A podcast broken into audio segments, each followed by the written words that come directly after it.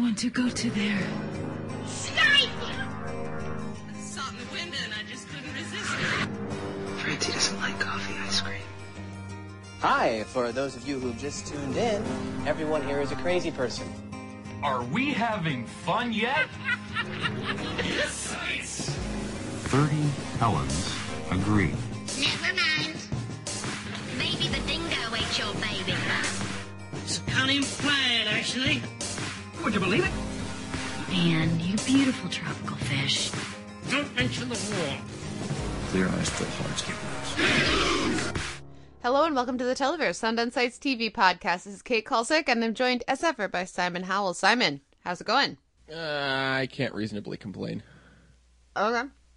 I'm doing well, except I seem to keep eating candy corn, and I know I should stop, but but they're, it's candy corn. It's corn that tastes like candy, It should And, just be uh, called crack.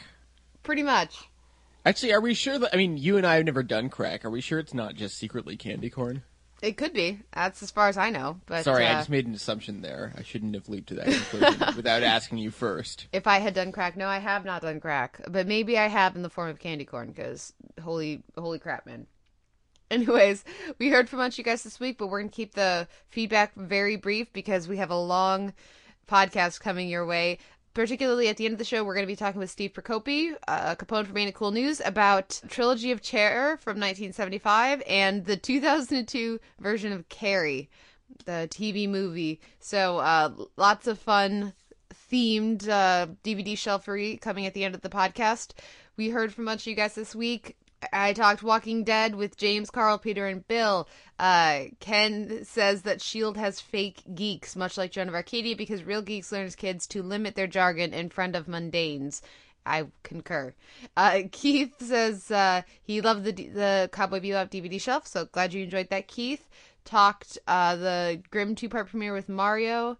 Beth doesn't think a, a Jason Katims style drama could be a network hit right now, and that family dramas need to be soapy to get ratings. I agree. What What are your thoughts on that? It seems like any drama that is, has success has either genre elements or is incredibly heightened. Yeah, it seems like network dramas have they have a few modes they can stick to to work, but no one's figured out how to break them in a way that makes everyone happy. Yeah. There are uh, different uh, different styles or approaches come in and out of vogue, and right now it's heightened is in. Yeah, heightened, batshit, whatever you'd like to call it. Yeah. Uh, I talked a little about Doctor Who with uh, Kyle and Steven. That was a lot of fun. We talked fast food chains with Todd, Sir Celtic, and Ken. Carl says uh, is a big fan of the Louie two-parter with Parker Posey, and he also said in response to our question of the week that he's a big fan of Orphan Black and Tatiana Maslany, so he would like to see a Parks and Rec where she plays all of the characters except for Jerry, and that that would be must-see TV. I want to see that now. She can even do Jerry if she likes. I, I, I don't know. I feel like that contrast would be good. I think it'd be fun. But the, that that is some of our feedback from you guys. Thank you very much for dropping us a line. We very much appreciate it. We didn't get any new iTunes ratings or reviews this week, but maybe this week, because coming week we will. That would be very much appreciated. It does help other people find the show. So if you have the time to go over to iTunes and rate or review either the M4A or the MP3, that would be very much appreciated. Sound on Sight is still rocking through uh, Halloween month or 31 Days of Horror.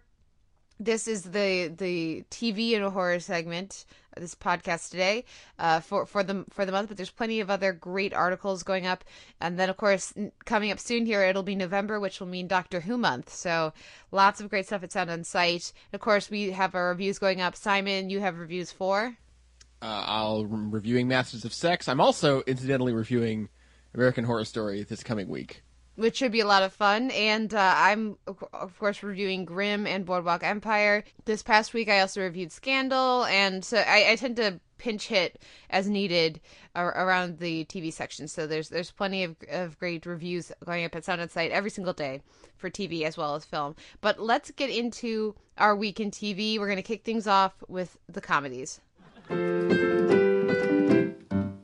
If I didn't have you, life would be blue. I'd be Doctor Who without the TARDIS. Is it me or does she not look so good? A candle without a wick, a Watson without a Crick. I'd be one of my outfits without a dick. Mickey. I'd be cheese without the Mac, Jobs without the Wozniak. I'd be solving exponential equations that use bases not found on your calculator, making much harder to crack. I'd be an atom without a bomb, a dot without the com, and I'd probably still live with my mom.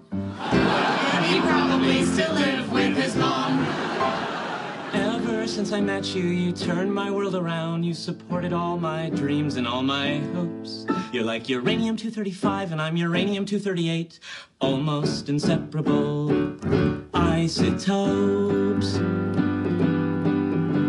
I couldn't have imagined how good my life would get from the moment that I met you, Bernadette.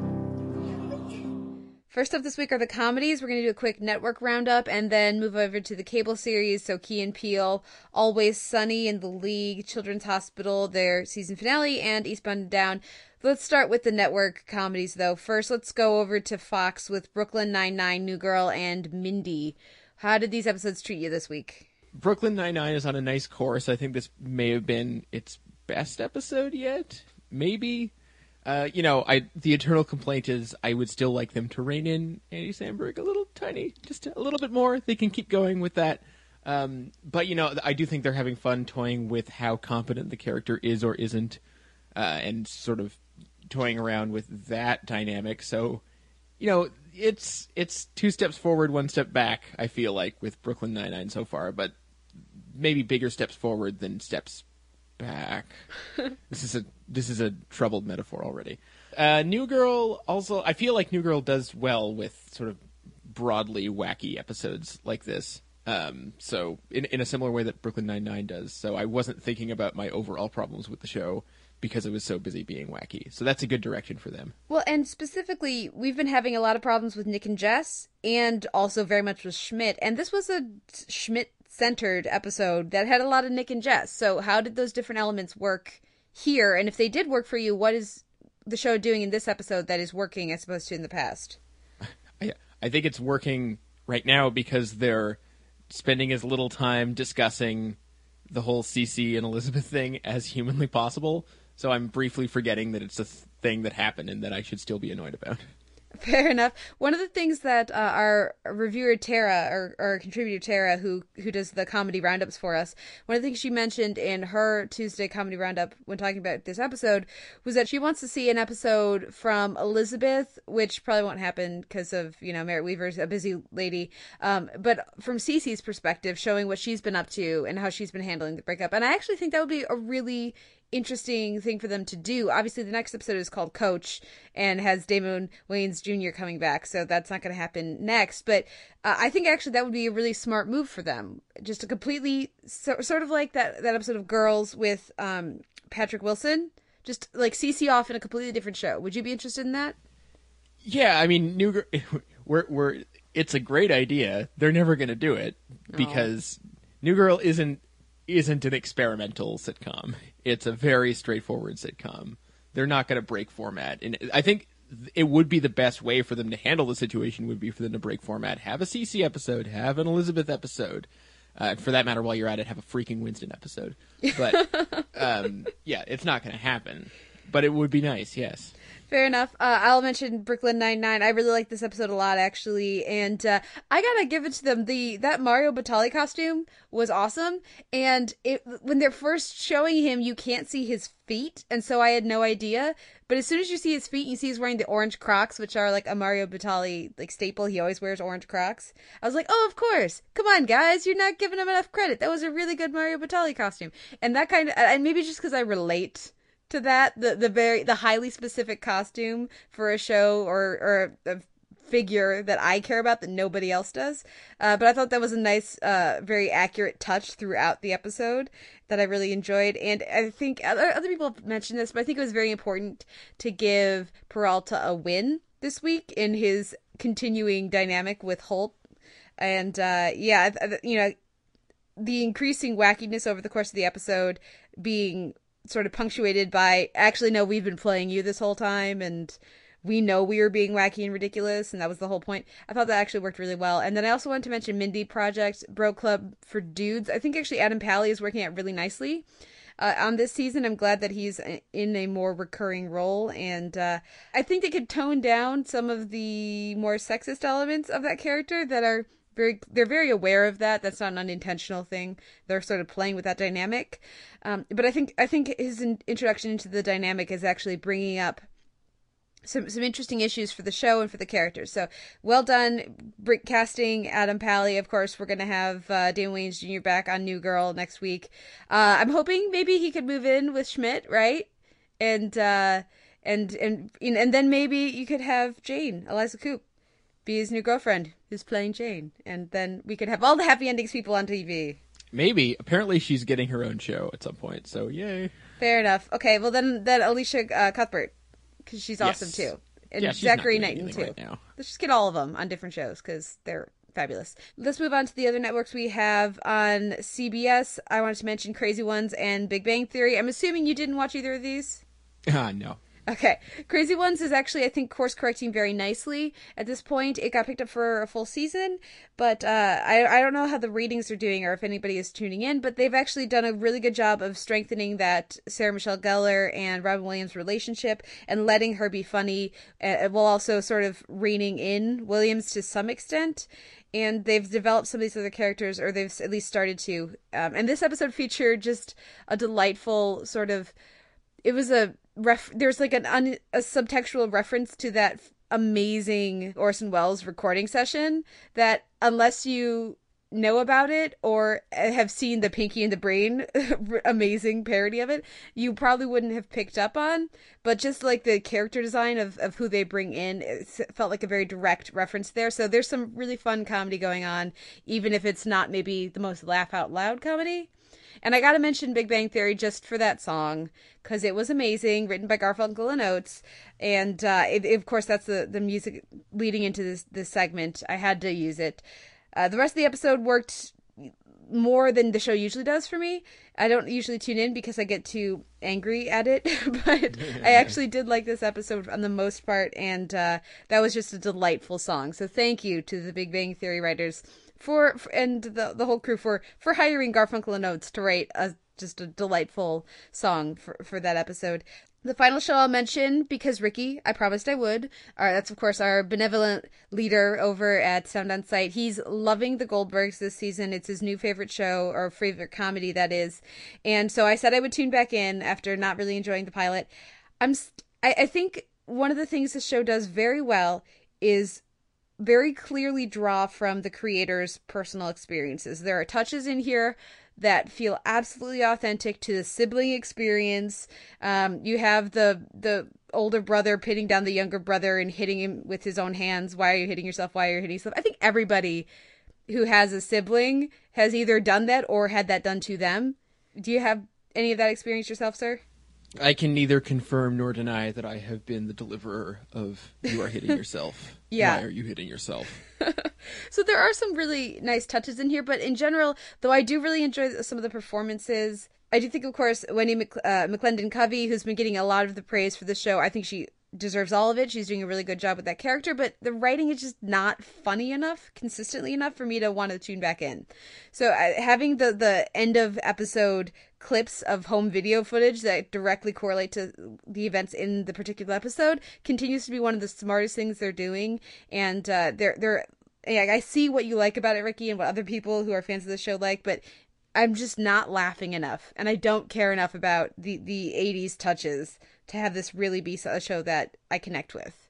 So there, there's my due diligence on the Goldbergs. If there are any other network comedies, especially new ones that you guys think I need to tune back in for and give another shot to, let me know, and I will do that in the coming weeks. But let's move on to the cable comedies. Let's start with Key and Peele. Which I think had maybe its best episode all season, and I think one of its, I by default, one of its best ever. I th- I think it says something that the weakest sketch involved the bellhops, who are consistently hilarious, and I had absolutely nothing against their freaking out about racist ass Melly Gibsons. Um, that was it was it was chuckle worthy, but probably not as good as their other two appearances. Maybe I was just missing the Neesons. I don't know. Um, I'm sure they've done a movie together. They must have. Are you shaking your head because they haven't? I'm I'm agreeing. I'm absolutely agreeing. They they must. There must be somewhere a movie with both of them. or there must be one later. Not that I'm advocating Mel Gibson getting more work, but there were so many hits, and not all of them were recurring bits. Some of them were new, and I, I, I for instance, I really, really loved the uh, the cunnilingus teachers. It was just a short bit, and again, where we've been praising their short bits, but it hit every mark, and it was really funny, and I guess for some informative. And uh, I don't know, I just I was laughing at every sketch, which I don't think has happened at Key and Peele in a long time. So well played, boys.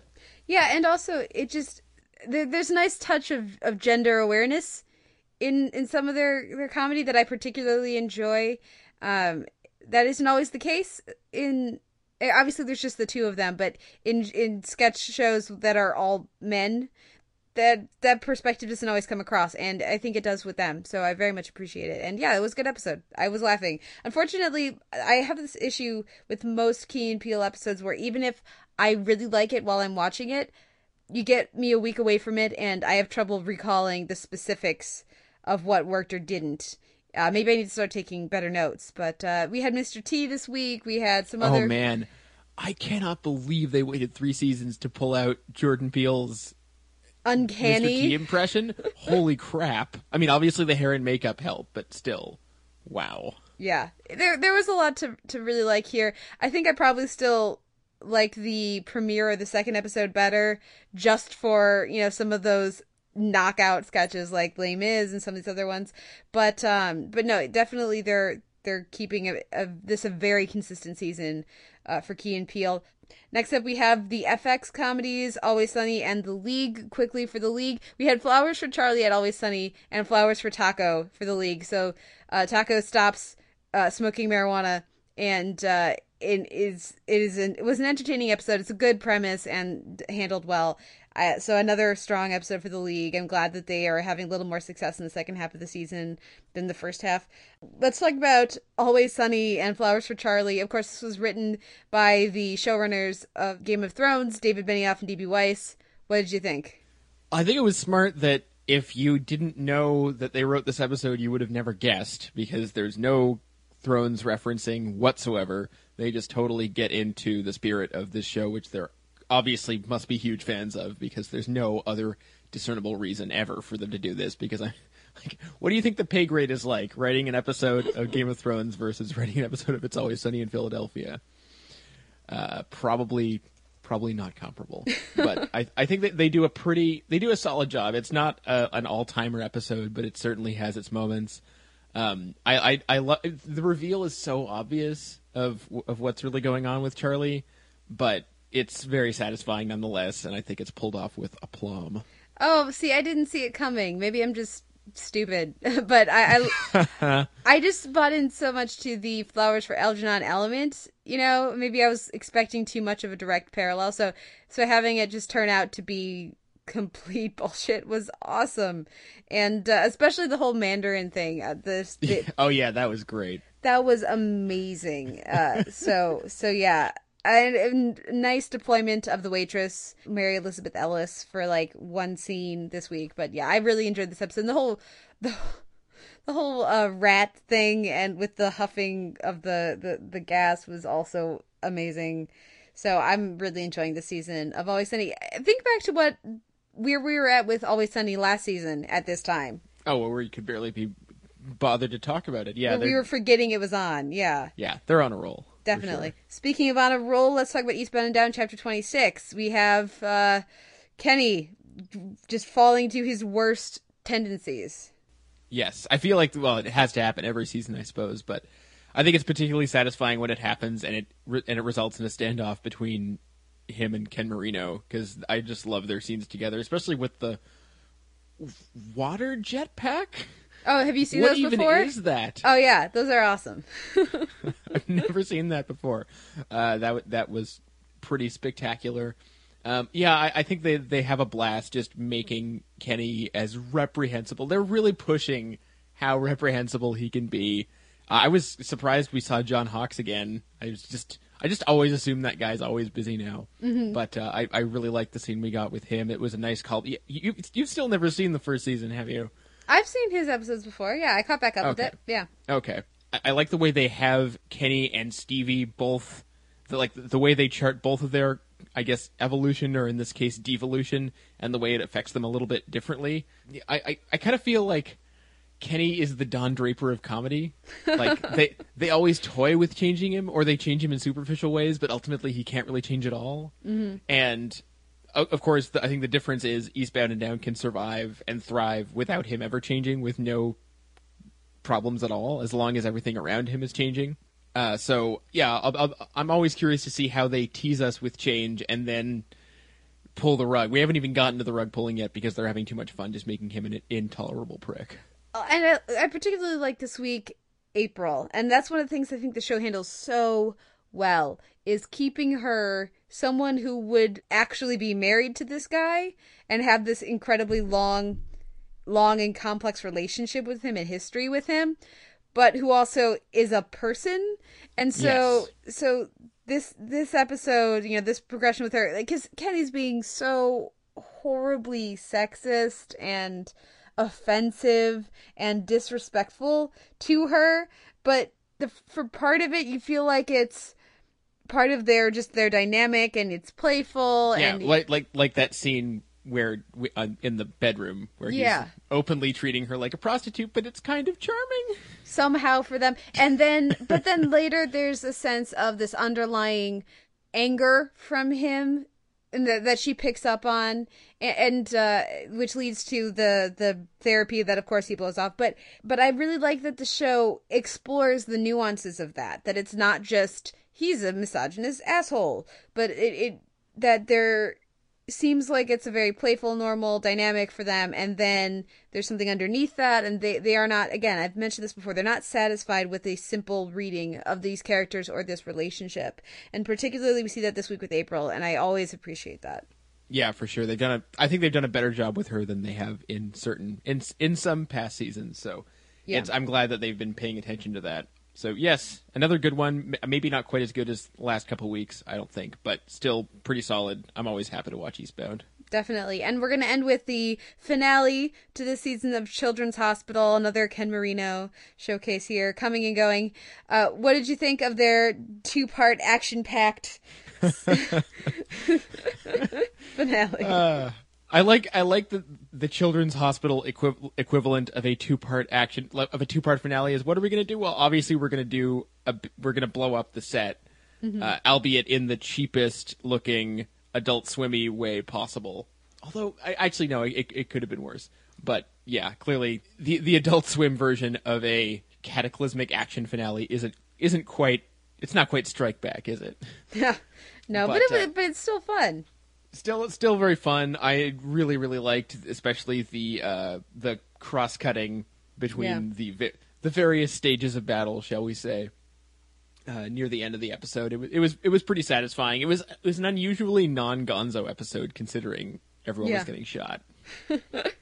Yeah, the various subplots tied in well. I love that this is a show that can last week remind us that Malin Akerman is actually a man, and then this week have her giving birth.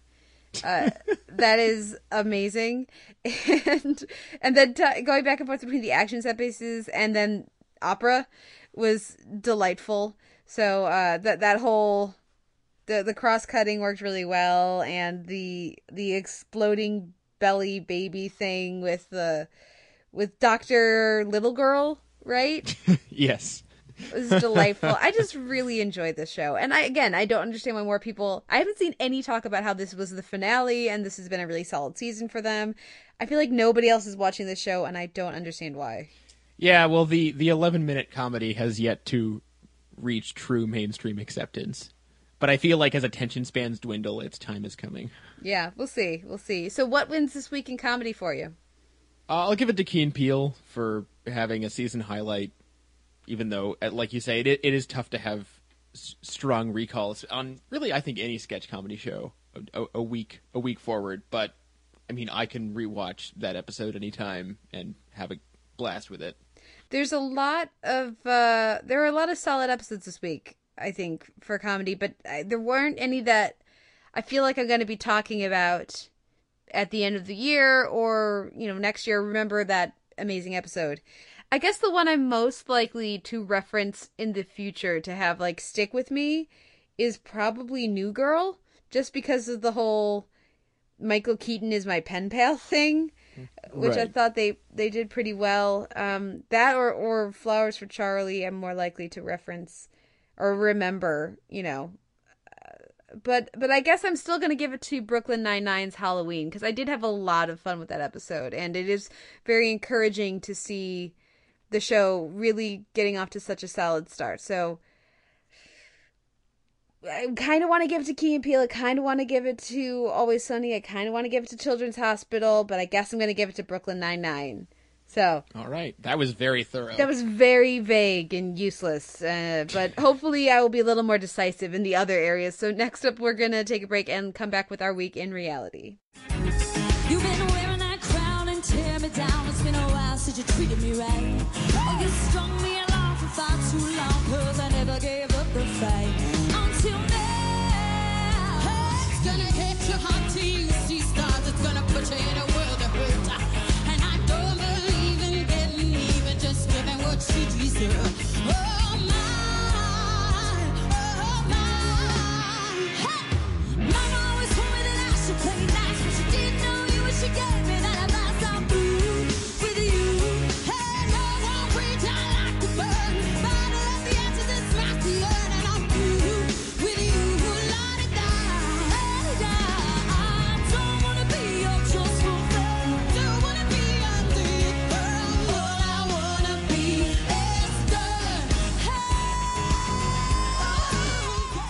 This week in reality, we have Top Chef, The Voice, The Amazing Race, and I just thought I should mention I'm aware that 30 for 30 is going on right now, but I haven't been able to catch up with it yet. I'm hoping that next week I, I will be able to give my thoughts on the season so far.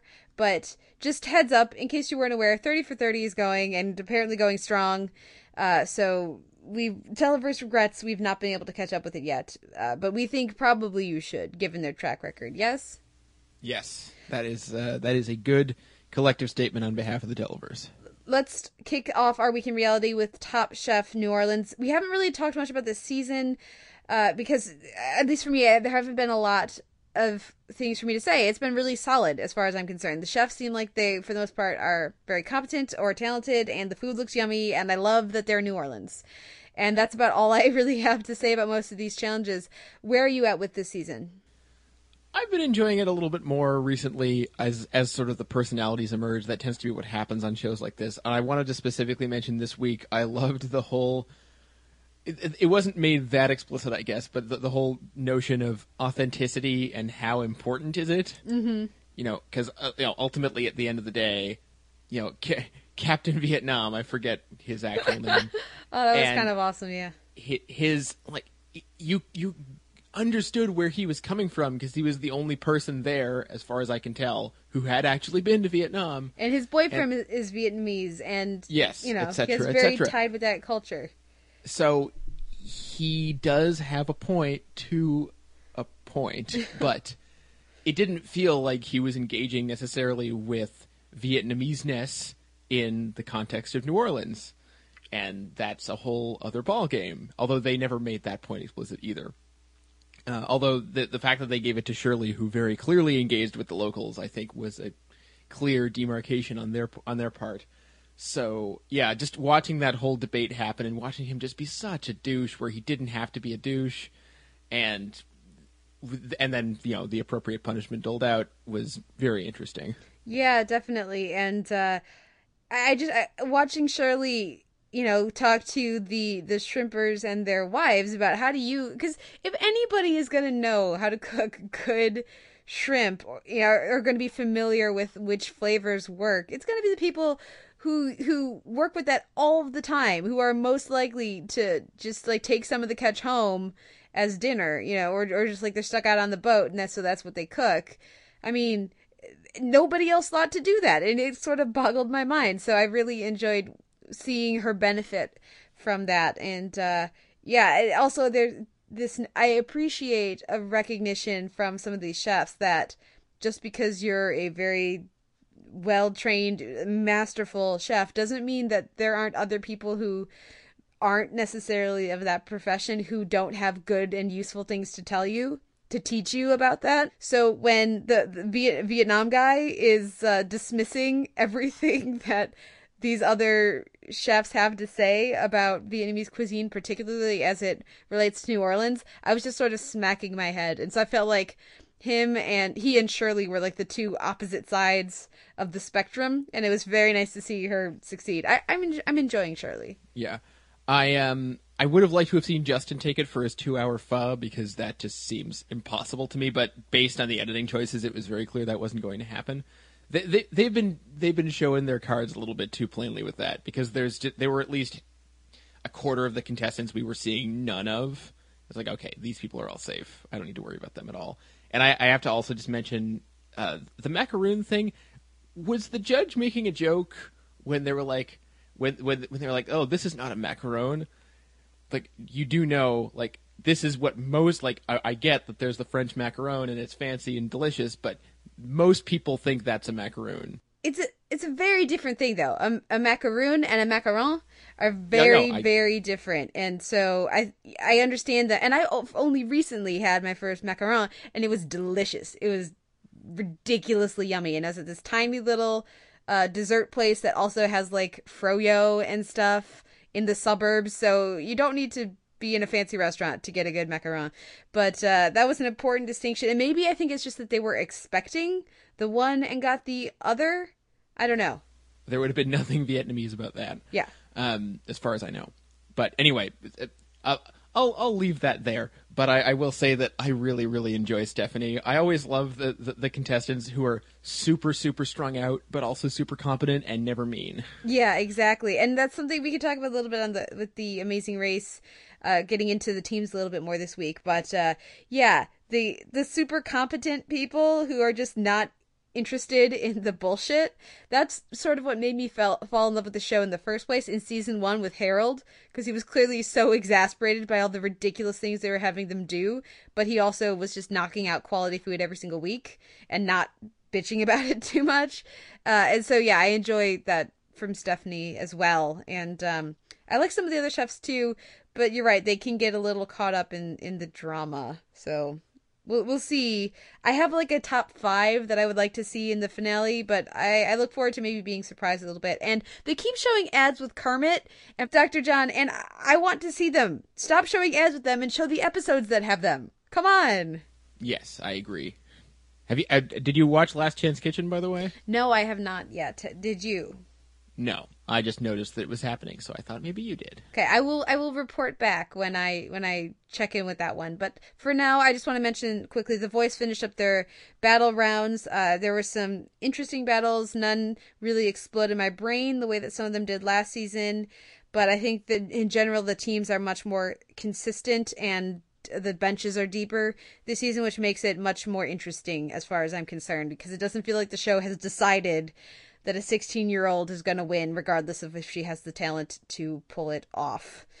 Um, so that's nice. That's nice. Uh, but let's go on to the amazing race, get our groove on, and uh, I would 100% have gone for the polka challenge. I mean, I already like polkaing because it's amazing and so much fun. And if you don't like to polka, I and you've tried it and given it a real chance and you don't like it, I don't understand you.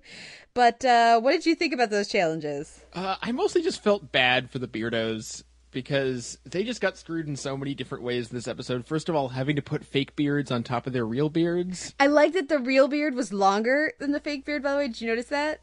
Yes, I did notice that. They should have been exempt from the beards, frankly, because it was such. It, I'm I'm being kind of serious here. Like it was a serious impairment that they had to put fake beards on because if they kept the real beards, I, they would have had no trouble getting the coinage almost immediately.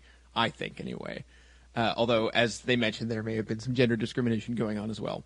But the uh, and then you know, but they soldiered on through every challenge with with the U turn, and I think they they you know they gave it their all. They were nice to everyone. They never bitched about anything. So it was I, w- I was sad to see them go. and they seem to have the right priorities about it as well. I, I guess I'm always a little surprised when you see these teams who are like, "We're gonna win," and that's all they seem to care about. I like, I always appreciate when a team like the Beardos uh, from the season go, "Okay, yes, it would be great to win, but there are 20 teams or, or 10 teams or however many teams, and there are."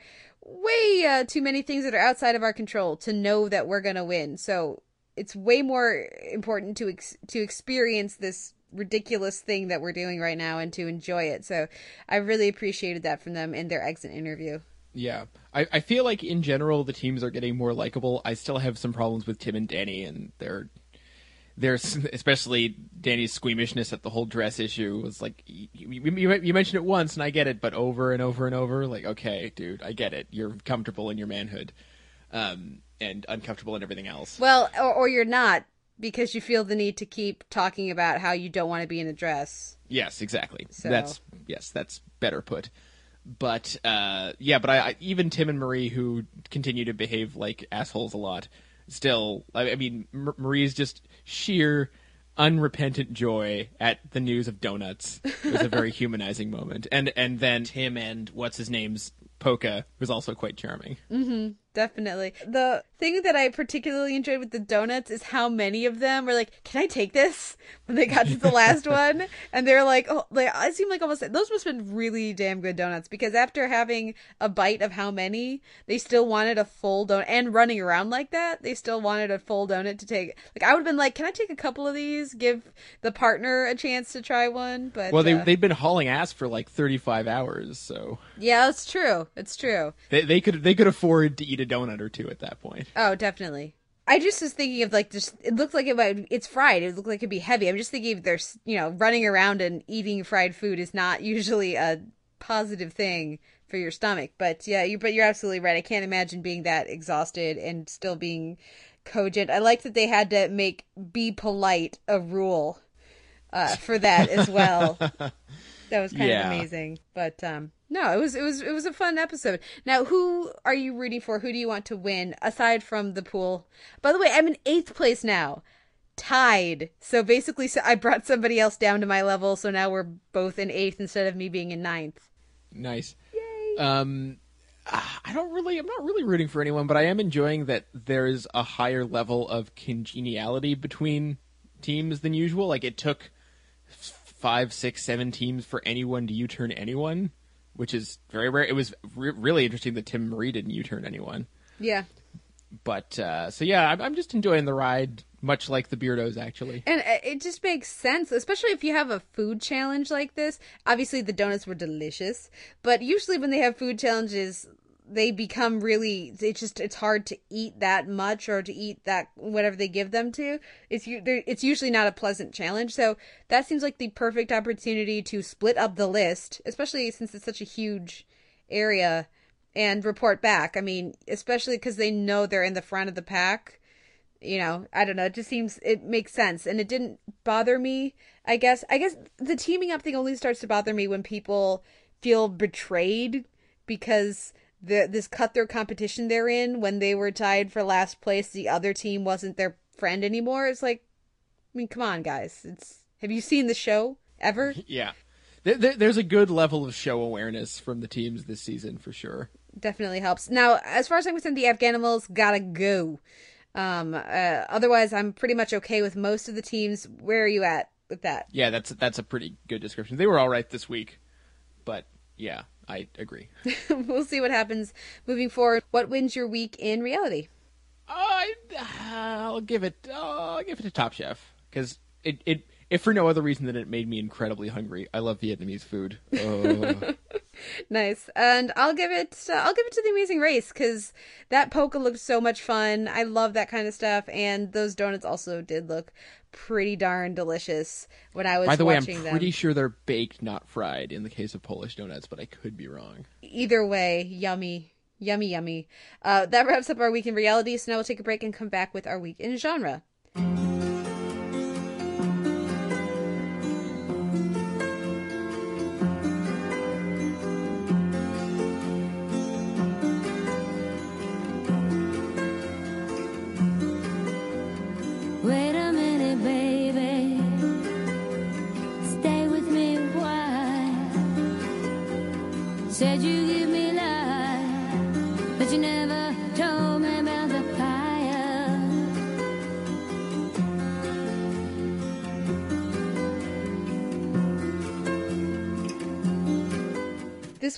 Genre, we had The Walking Dead, Isolation, Supernatural, I'm No Angel, the Grimm and Dracula premiere and pilot, and American Horror Story Coven, The Replacements. I, we also thought we should mention at the top that Sundance will be showing uh, Les, uh, Les Revenants. Uh, would you like to give the Montreal pronunciation? Les, Les Revenants. But I mean, they're. I think we're just going to be calling it The Return because that's what's going to be airing as. So. oh, okay. And that'll be starting up this week. So we haven't had a chance to catch up with it yet, but we've heard nothing but positive things. So very exciting to to have that show airing in the U.S. and Canada. Yes. And to have something else in our genre lineup ever. Yes, I'm gonna also, of course, just quickly mention The Walking Dead, which you are you have broken up with. You are not watching. Yes. Of course, the Sound on Sight Walking Dead podcast should already be out in your podcast feed. We talked this week with, uh, of course, Ricky D, our benevolent leader over at Sound on Sight, as well as Deepayan Sengupta, one of our fabulous contributors. And again, that should already be in your podcast feed, or you can find it at uh, at soundonsight.org. Supernatural, I'm no angel. Just wanted to mention it's nice to have Cas dealing with humanness, and uh, we get a, a shade of potential darkness for Ezekiel. Uh, I have a feeling that's going to come back in a big way later, and we'll see. But uh, Supernatural's been, been, had a solid season thus far, and I wanted to mention it. Already mentioned that I enjoyed the Grimm premiere last week. My reviews up at Sound on Sight, and uh, I I'm not understanding. I've seen some criticism for this premiere, and which I'm not really getting because it feels like it's right on track with what the show has been and will assumedly continue to be. Uh, a little more stakes maybe would be nice moving forward, changing up the status quo maybe, but the status quo is really quite solid and good. Uh, the base for Grimm is really feels very confident, so I, I, understand them not really shaking that up. Dracula Head's pilot, uh, our reviewer uh, at Sound on Sight liked it quite a bit. I don't. I just am not impressed, but uh, your model may vary. So let us know what you're thinking about Dracula. We will not be reviewing it week to week on the Televerse. Uh, let's move though to American Horror Story Coven: The Replacements, which is our main discussion for this week in genre. What did you think of this episode? I had a blast with this. I have to ask, as someone who's watched all of True Blood, is Coven is Coven the show now that's delivering the Zomg, what the hell am I watching? Jolts for you the way True Blood used to, or or is it just a, a, another beast entirely?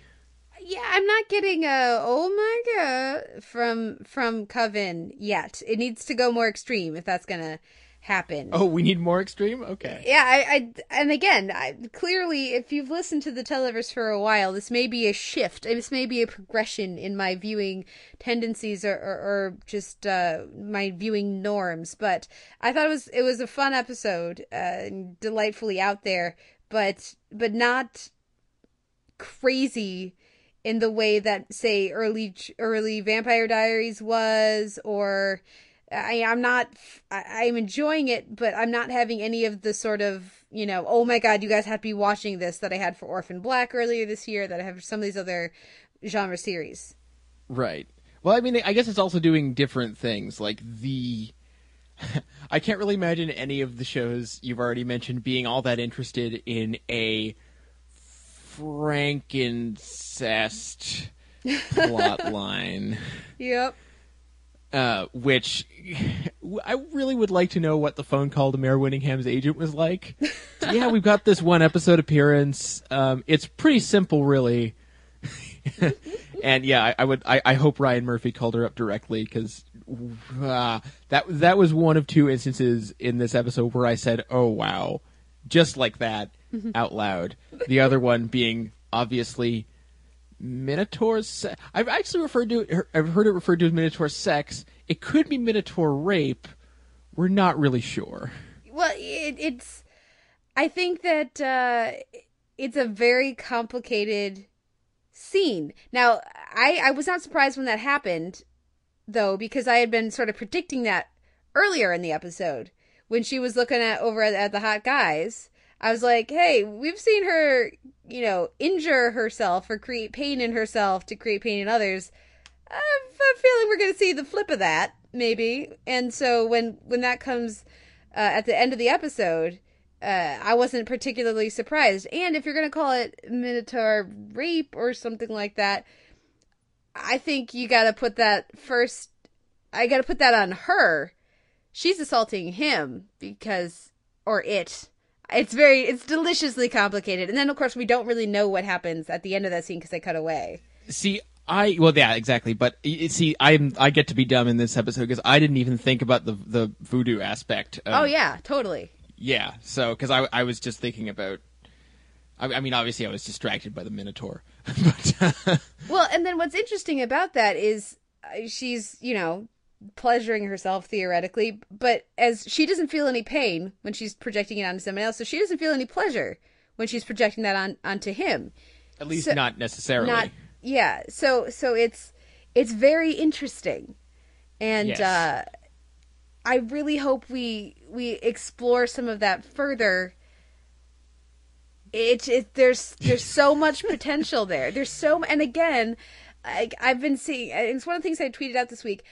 Uh, this maybe would fit better under drama, but I've really been enjoying sort of the subtextual gender statements and uh, examinations that have been happening on on Scandal and Elementary and Parenthood and some of these other series, and and I think there's a lot of very interesting discussion happening on Coven as well. Again, subtextually because they don't feel the need to punctuate all of this stuff, but instead just having a scene like that it, where you're having what you know a, a woman or a girl depending on what you want to call her in that position of sexual aggression or is it or you know it's, it's really complicated and it's very interesting so i would Mm-hmm. Well, like to see more like- exploration Let's remember she's also trying to make sure the Minotaur doesn't kill anyone. yeah but if she uh, if she had that had happened at that point she could have just like let he, minotaur was calmed she could have just left him in locked him in the shed or whatever that is and walked away and she didn't Right, yeah. Okay, So- fair enough.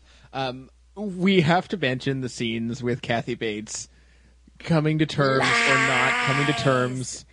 Oh my god. The sound that Kathy Bates makes when she finds out they have a black president was the best sound of any show in a long time. I just uh I could watch I could live in that scene. It was just too perfect. have you seen the It gif was- it's amazing Yes, I have seen the GIF. It was the fictional TV equivalent of that picture of Rick Santorum and his family after he lost. Do you know what I'm talking about? no I'll show it to you later. It's pretty perfect, but it's it's the it's just as satisfying, if not more so. I loved every single bit of that. They're just I.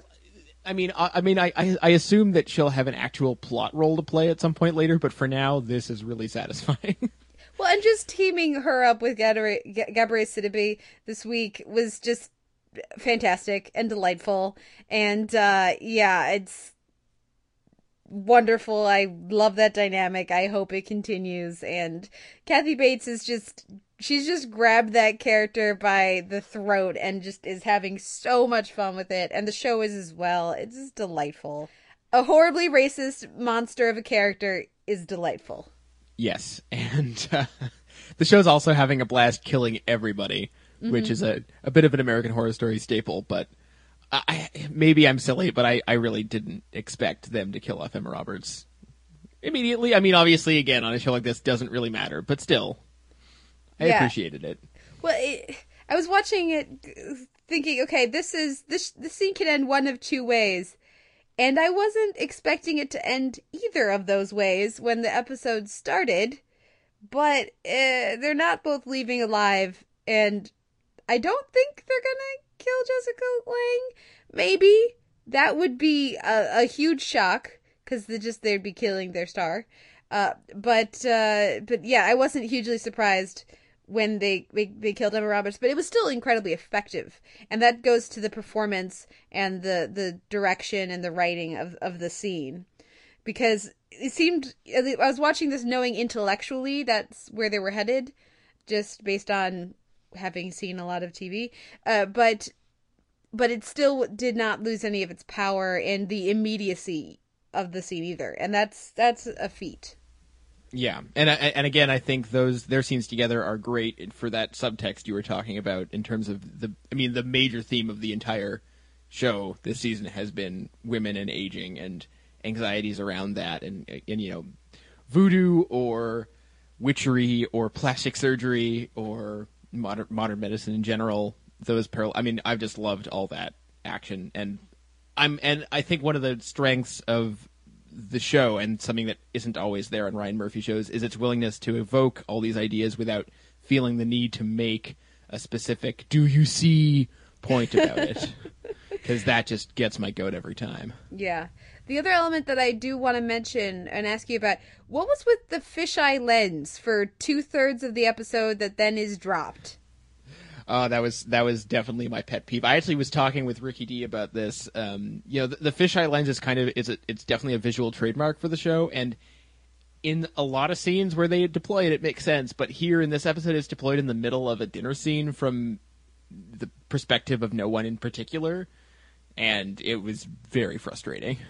Well, because I was watching it, waiting. I was like, okay, this is actually it looks great. The, the really interesting visual. It's a very distinct choice, but hey, you know, I'm good with it. But then it just stops for no reason. I was like, when it kept going on, I was like, oh, is this whole episode gonna be fisheye? Okay, that's kind of weird, but whatever. But then it just stops, and there doesn't seem to be a rhyme or reason to it, uh, or there doesn't seem to be, at least unless I'm missing it, a thematic or a character basis for that choice, and so that's why I was having some trouble with it.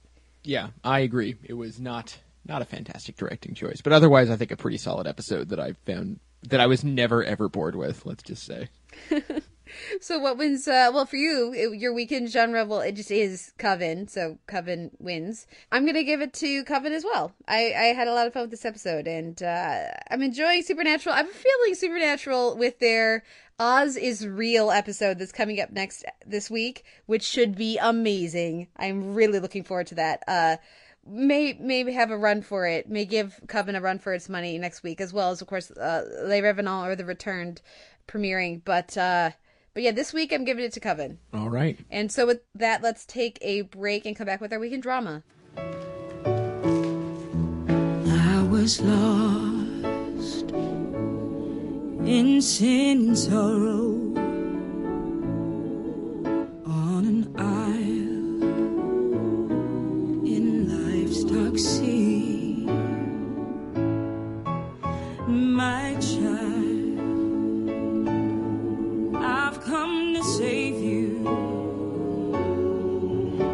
Step on board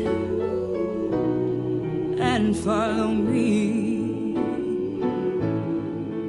Tis the old ship of Zion, ship of Zion, ship of Zion. Tis the old ship of Zion, ship of Zion, ship of Zion.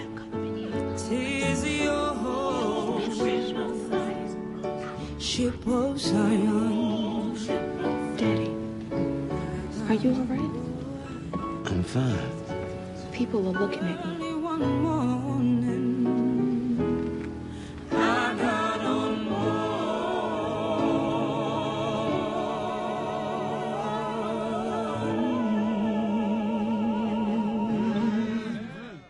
This week in drama, we have Scandal, Say Hello to My Little Friend, Parenthood, Let's Be Mad Together, Boardwalk Empire, The Old Ship of Zion, and Masters of Sex, Catherine. We're going to kind of go through these quickly since we have a fabulous spotlight coming up next. But uh, Scandal, I wanted to mention because I wrote a review this week over at Sound on Sight, and I liked about a two thirds, half to two thirds of this. Just the procedural, the, the case of the week episode was far from interesting, despite having cast members I very much enjoy or guest cast that I very much enjoy. Everything with uh, Olivia though continues to be really interesting, and the way that the writers and uh, Kerry Washington have really developed her this season has been uh, really impressive as far as I'm concerned. Watching her deal with, or watching her regress to almost a childlike state at, at times due to the influence of her evil, evil father has been very, very interesting to watch. So I'm still enjoying Scandal this season. Parenthood, let's be mad together. in which Crosby and Adam decide they want to be Steve Albini. Uh, I'm going to ignore that plot line because there's it, I, I, I, I could I, I could talk about little individual geeky bits of that forever, and I'm not going to do it. but uh, Parenthood continues to be very fun and relaxing. Is, does that make sense? It's it's uh, as we discussed last week. It's not so much low stakes as human stakes, and I, I think they're they're doing a great job just honing in on these mic- seemingly microscopic issues, at least in terms of what we see on the television landscape, and just letting us explore them in a way that feels natural and not unnecessarily heightened with good writing and direction and acting. What's wrong with that? Yeah, exactly. We had a beautiful scene with with Bonnie Bedelia and Erika Christensen this this week that I had to mention. What what seemed like a potential um, infidelity arc that they were building to with Christensen. Right, this episode it seems like it's actually not about that at all, but about the power dynamic and the the balance in that relationship and feeling like you have a voice and and, and are respected your opinions are and your your thoughts are expected in your relationship. And if that's the way they're going and we get more stuff like this i am excited to see what comes next. Because i i thought that scene with julia and camille was beautiful as well as the scene with julia and zeke at the end of the episode as well. Um so yeah i really liked those moments. And i also really liked with uh, the the closing sort of sequence with with sarah and ryan. Again this show has a respect for people caring, you know, wanting to know what's going on with somebody, and I, I very much appreciate that. Yeah, that was that was a real heartbreaker that scene, and you know I, I've never been sure ever since Ryan first showed up whether or not he was sticking around. He's always Matt Lauria is always just the guest star, and you know he's. But it, it, I kind of feel like if the show keeps going, he's gonna have to he's gonna have to worm his way into the opening credits because or rather into the actual intro because I feel like he's just part of the family now. That kid's not going anywhere. Yeah, knock on wood, man.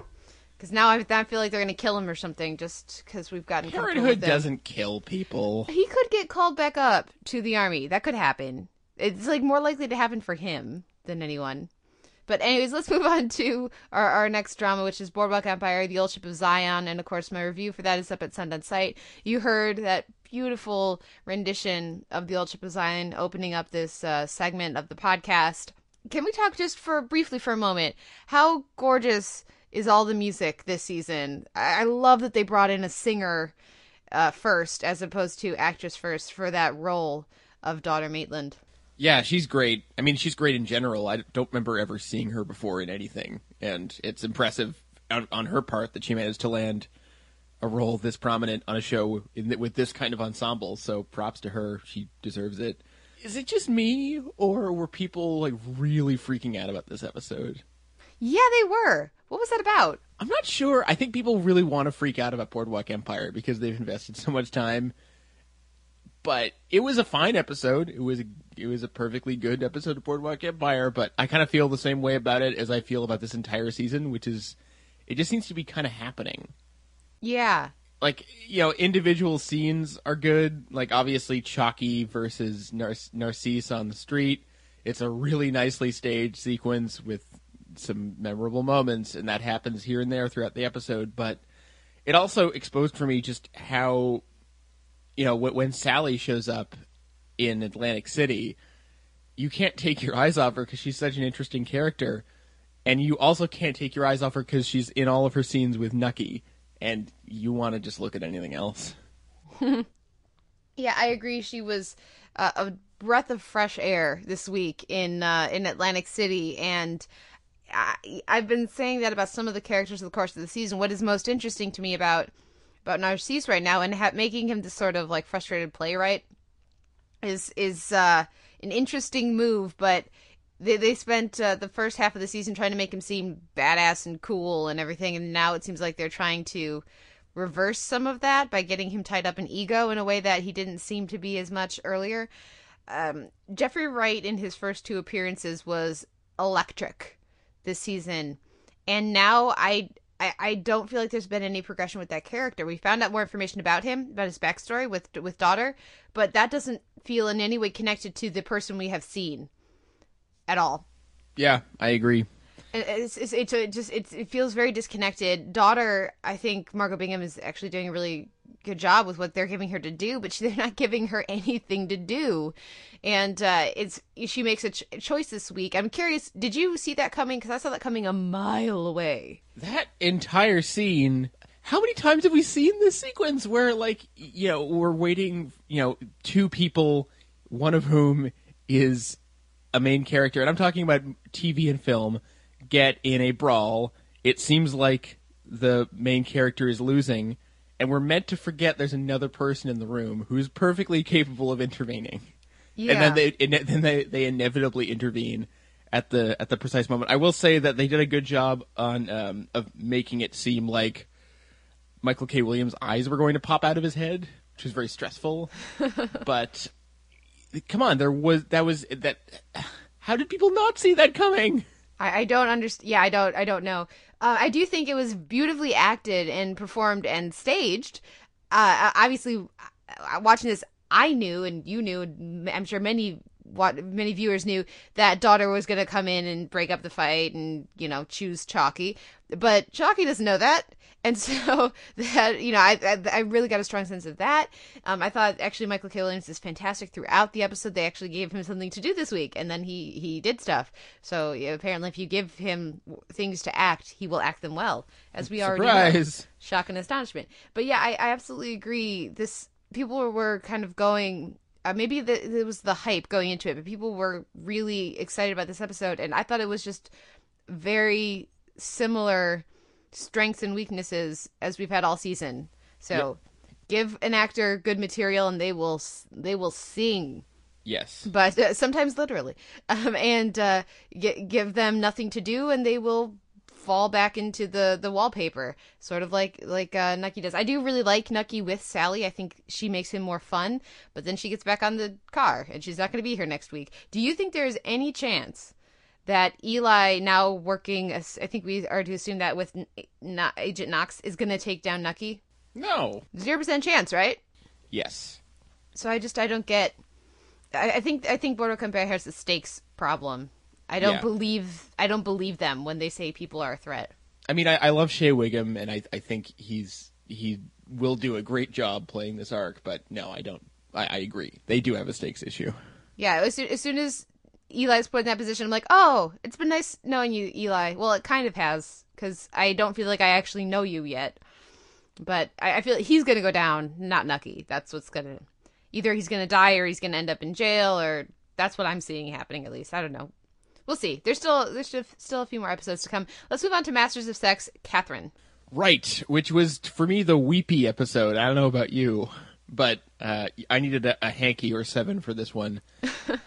and uh, let, let's get the one issue out of the way quickly. I'm not totally sold on what they're doing with Ethan. I don't believe that they're necessarily angling for us to root for them, for her and Ginny as a couple. Uh, I don't think that's where they're headed with it, but I feel like they skipped some evolutionary steps with that character potentially. Um, we may see some backsliding in future episodes, but I, I really don't know. So I'm I'm confused about what they're doing with that. But for me, pretty much the rest of the episode was pretty great. Yeah, p- pay no attention to the fact that he is an abuser. Isn't he adorable holding a child? Yeah, there's. Uh, I'm I'm frustrated with that character only because they, t- as I said last week, they took him to that extreme in the pilot and have since. It seems like they regretted doing that and they want us to forget that that ever happened, and I can't. But uh, the rest of the episode, I thought this episode, if I could forget that he hit Ginny in the pilot, I thought he, he, Ethan in this episode was really good. Um, unfortunately, dot dot dot. Anyways, uh, the rest of this episode I think is really good and um, very interesting.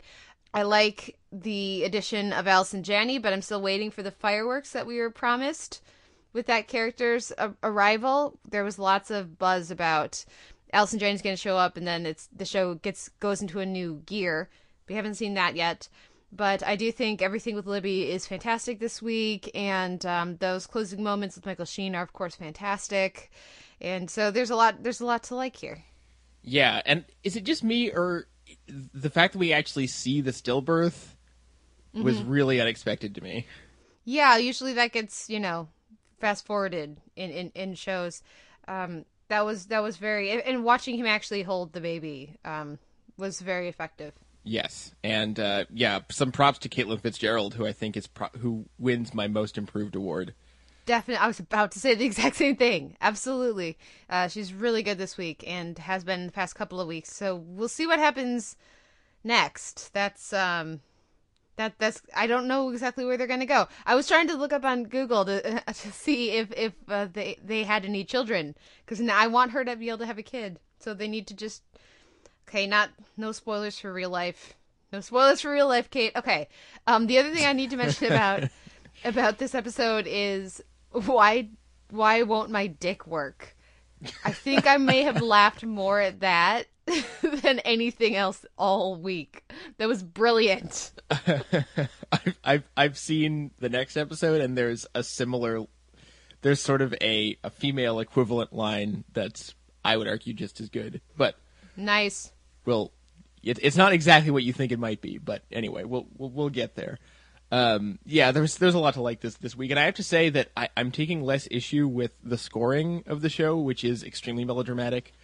Uh, partially because it's mixed really low, which uh, maybe that's just how I'm hearing it on my speakers, but it's it's not as prominent in the mix as it is on some other shows. Uh, and partially because with each passing week, it feels more like a straight up melodrama, or even a soap opera, which is totally cool by me as long as it as long as the acting and writing stay this good. So I, I'm I'm enjoying the way they're sort of like Todd Haynes' Far From Heaven, like they're using the tenets of melodrama to do something different with the period, and I, I find that totally fascinating. Interesting. Well, what wins your week in drama, sir? I'll give it to Masters of Sex uh, this week for sure. I'll give it to. I think really liked Masters of Sex, but I also really liked Parenthood. Um, that scene with Max at the end was really great. Um, I, I, but I'll give it. I'll give it to Masters of Sex. Um, but the honorable mention to Parenthood, which With, continues with, a, with an Ethan shaped asterisk. with an Ethan shaped asterisk. And now we're going to take a break, listen to some music, and come back with our spotlight on The Good Wife hitting the fan.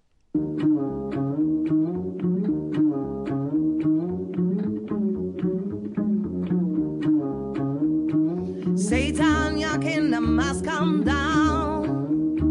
Satan, your kingdom must come down.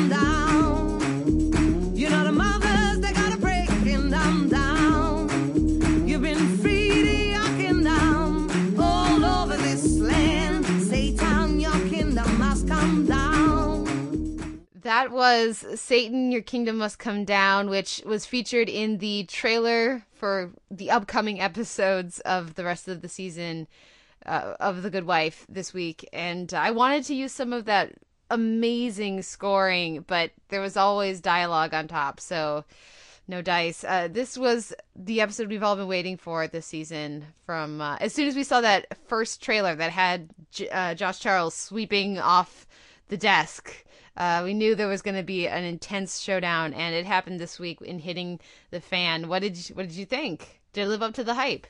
Absolutely, it did. It's unthinkable for any other show right now, especially ne- network or cable, doesn't matter, to pull off what they did this week. I mean, I guess American Horror Story could do it, but they don't count because they've only got 13 episode series. I mean, after this episode, the only part of the premise that still remains is that Alicia is a lawyer. That's it. Yeah. Like the, she's she's no longer having any marital difficulty with Chris Noth. She's not an employee of Lockhart Gardner. Soon, Lockhart Gardner may not exist, although it's looking like that's not going to be the case. Former friends and lovers are now bitter enemies.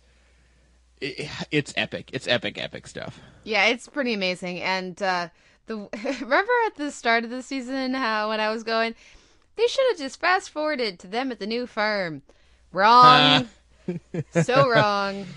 This is me Yeah. eating all of the crow. Uh, yeah, because this was amazing, and it would not have been if they hadn't built it up so meticulously over the course of the beginning of this season. And I, I loved this episode, uh, but I wasn't surprised that I loved this episode. I was surprised that I was uh, watching it with my my sister and my dad because they watch Amazing Race, and so I was like, hey, why don't we just watch Good Wife together. They, so they did. I think they just didn't want to move. I think they were just comfy on the couch or something. But they watched this, and they I don't think ever seen The Good Wife, and they loved it. They were riveted. They were like, "Oh, this is gonna be fun." well, it almost feels like a second pilot.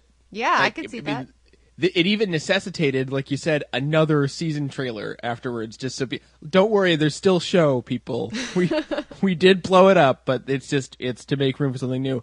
And frankly, like I could have watched another umpteenth seasons of regular Good Wife just doing its thing, but hey, if they want to do what do we call this new Good Wife? Is it still do we still call it the Good Wife? We still call it the Good Wife, yeah. I, I, I- guess like they could just it's like they just created their own spin-off but then torched the old show behind them like it's there's really no parallel for what they've done It- this was like the the good wife equivalent of the red wedding except everybody dies except they're not really dies. dead but yeah, but their their their definitions have died Yeah, yeah. I mean, I, I, I guess it's time to get into specifics, but you know what this episode does is it instead of giving us all these amazing, colorful guest characters to be. Uh, who our our leads are vying with? Our leads are vying with each other now.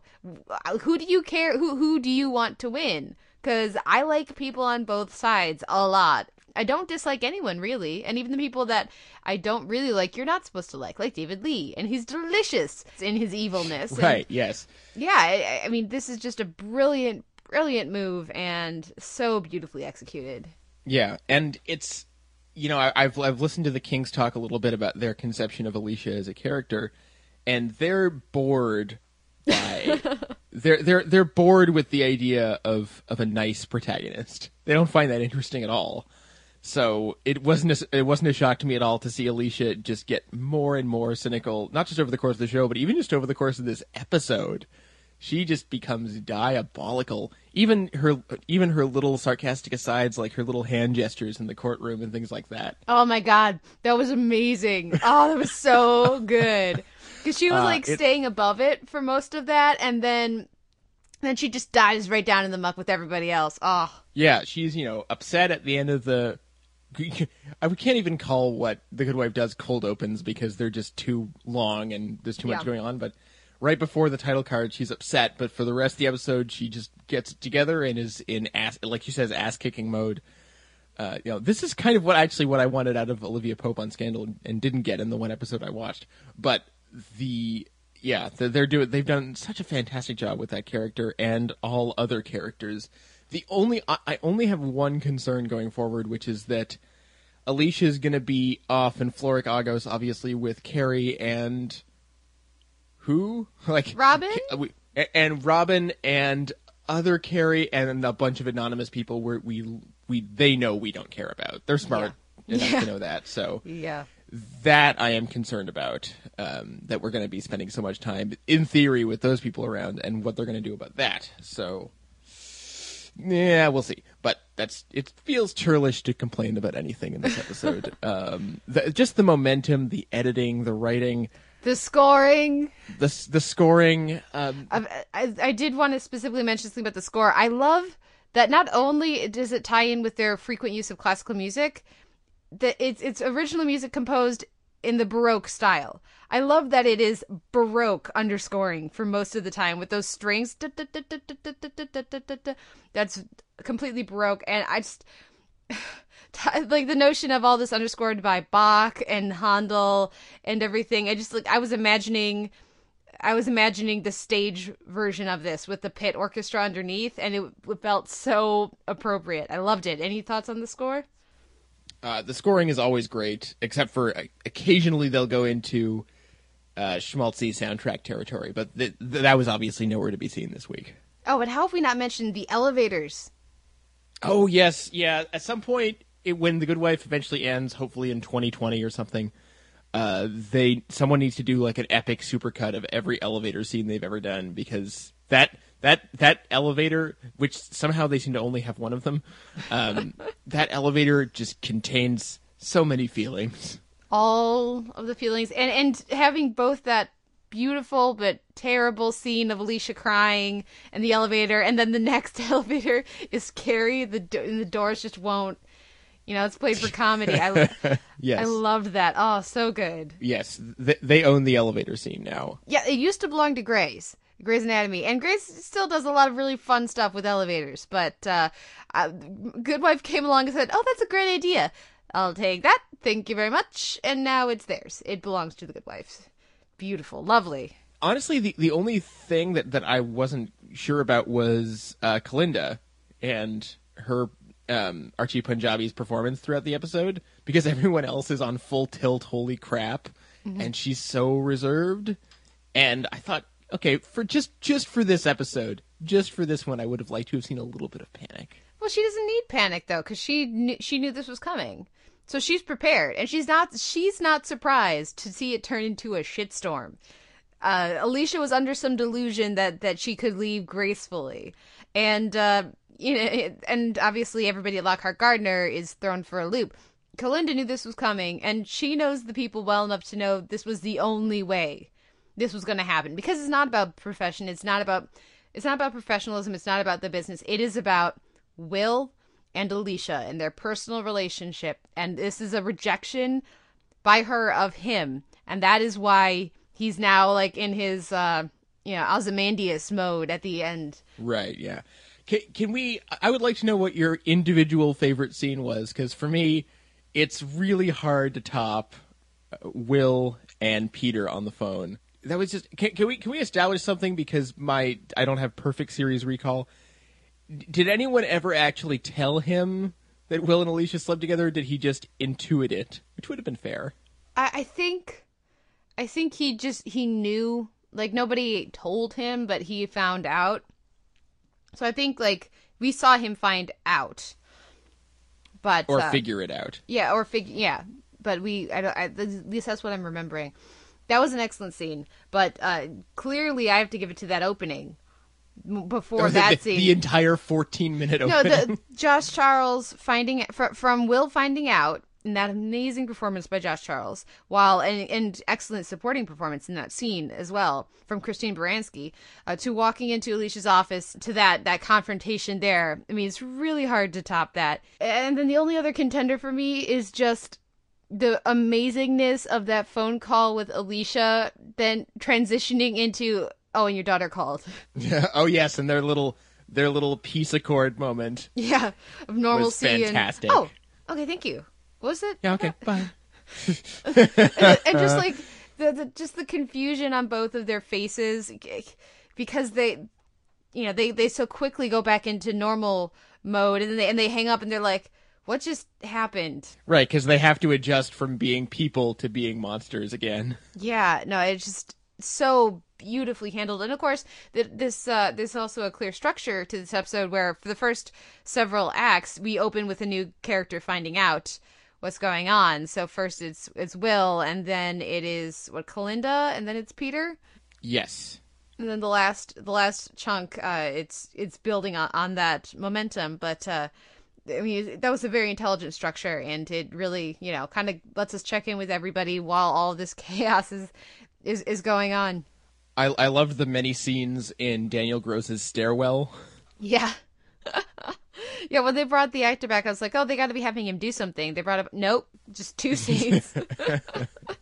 Yeah, pretty much. That was pretty great. The uh, I mean, there was really not a single step put wrong in this at all, and it, they were doing so much. Like, there's no real like I, I keep trying to think of, of precedents for what The Good Wife is doing, and I can't think of any because yes, there have been other legal dramas or like soapy procedurals or you know watching professionals do their thing while genitals get in the way, but there but with this many characters in this many settings with this kind of guest cast going into so many spheres of society like i can't think of another show that touches on this on this many spheres of society except for the wire and you never compare things to the wire because it's not fair to the other shows like that's serious pe- that's serious business people Well, you know what I think is uh, is also a good sign of, of just how great this show is. I finished watching this and then immediately thought, I bet Louis Canning is cackling in delight right now.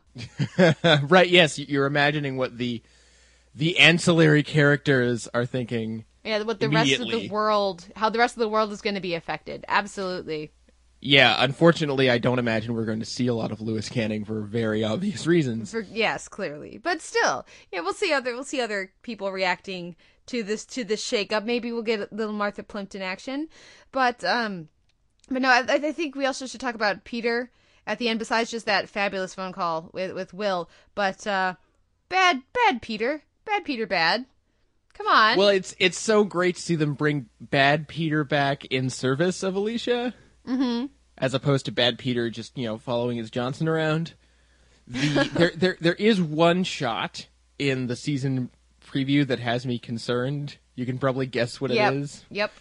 I can. but uh, I I'm I'm wondering if that's just a fake out because I can't see them going that route. But We'll, we'll, see. we'll, we'll see. I was, uh, you know, not particularly impressed, but not surprised to see the chum hum thing. But Diane, come on.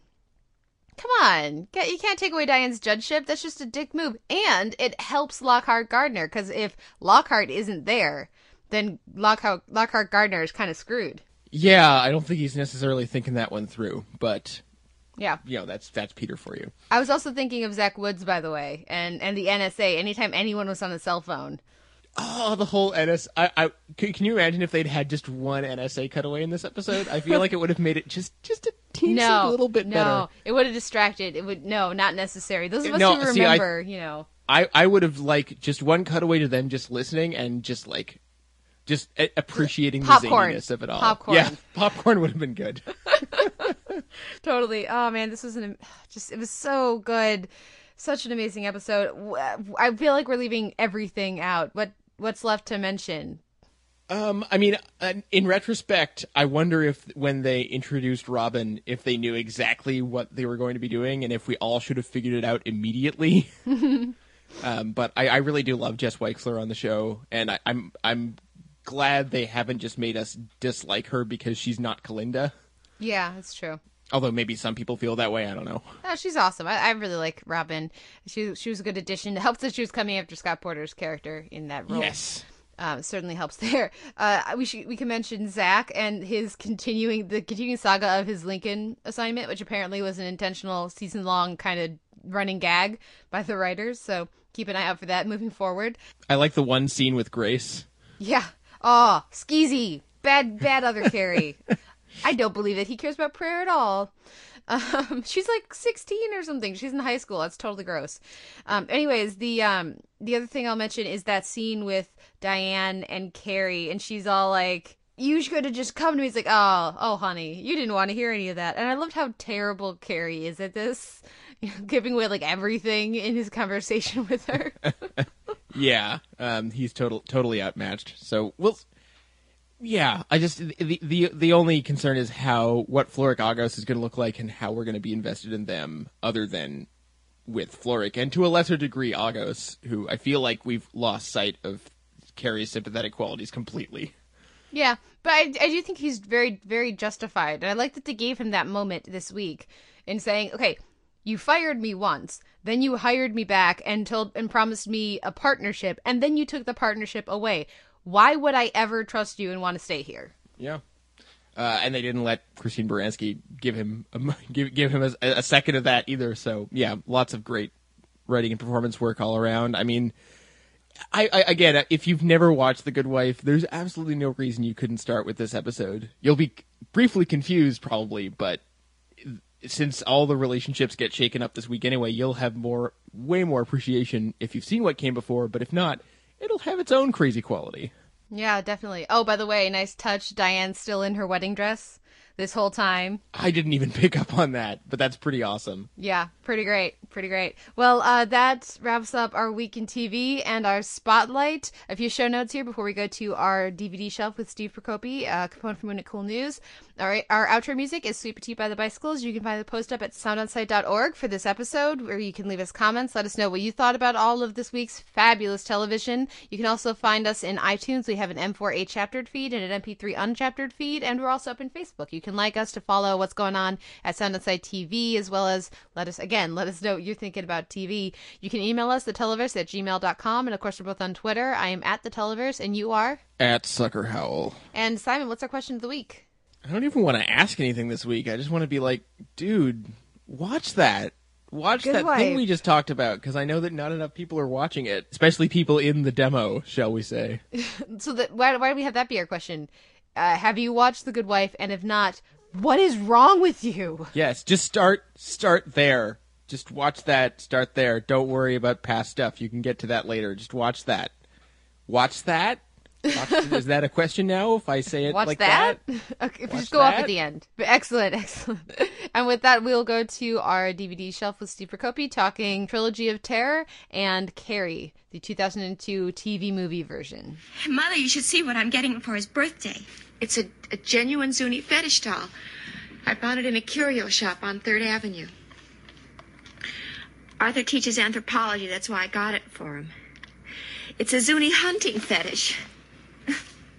It's really interesting. There's supposed to be some Zuni hunter's spirit inside of it. And um, there's a golden chain wrapped around it to keep the spirit from making the doll come to life. Come to life. It says, should the chain be removed, spirit and doll will become one living. Well, that's what it says uh, on the scroll. The scroll. It, it, it comes with a doll inside the box. You should see his face, Mom. Mom? Why is it always like this? Woe to the woman who makes garments with lustful purpose, for she is prideful and curses and rejects the Lord. Sometimes I think you make those things up. Ezekiel chapter 13. Read it for yourself. I'll read it later. Read it now. I'm busy, Mama. You've gone so far astray, I fear for you. You really think I'm gonna burn in hell, Mama, just for going to my prom? I don't want to think about what's going to happen to you. Sin knows you now. It'll find you. Mama. Your sin will find you, Carrie. And when it does, not even Jesus can help you. Jesus will help me. He will help me if I really need him. Not if he doesn't love you anymore.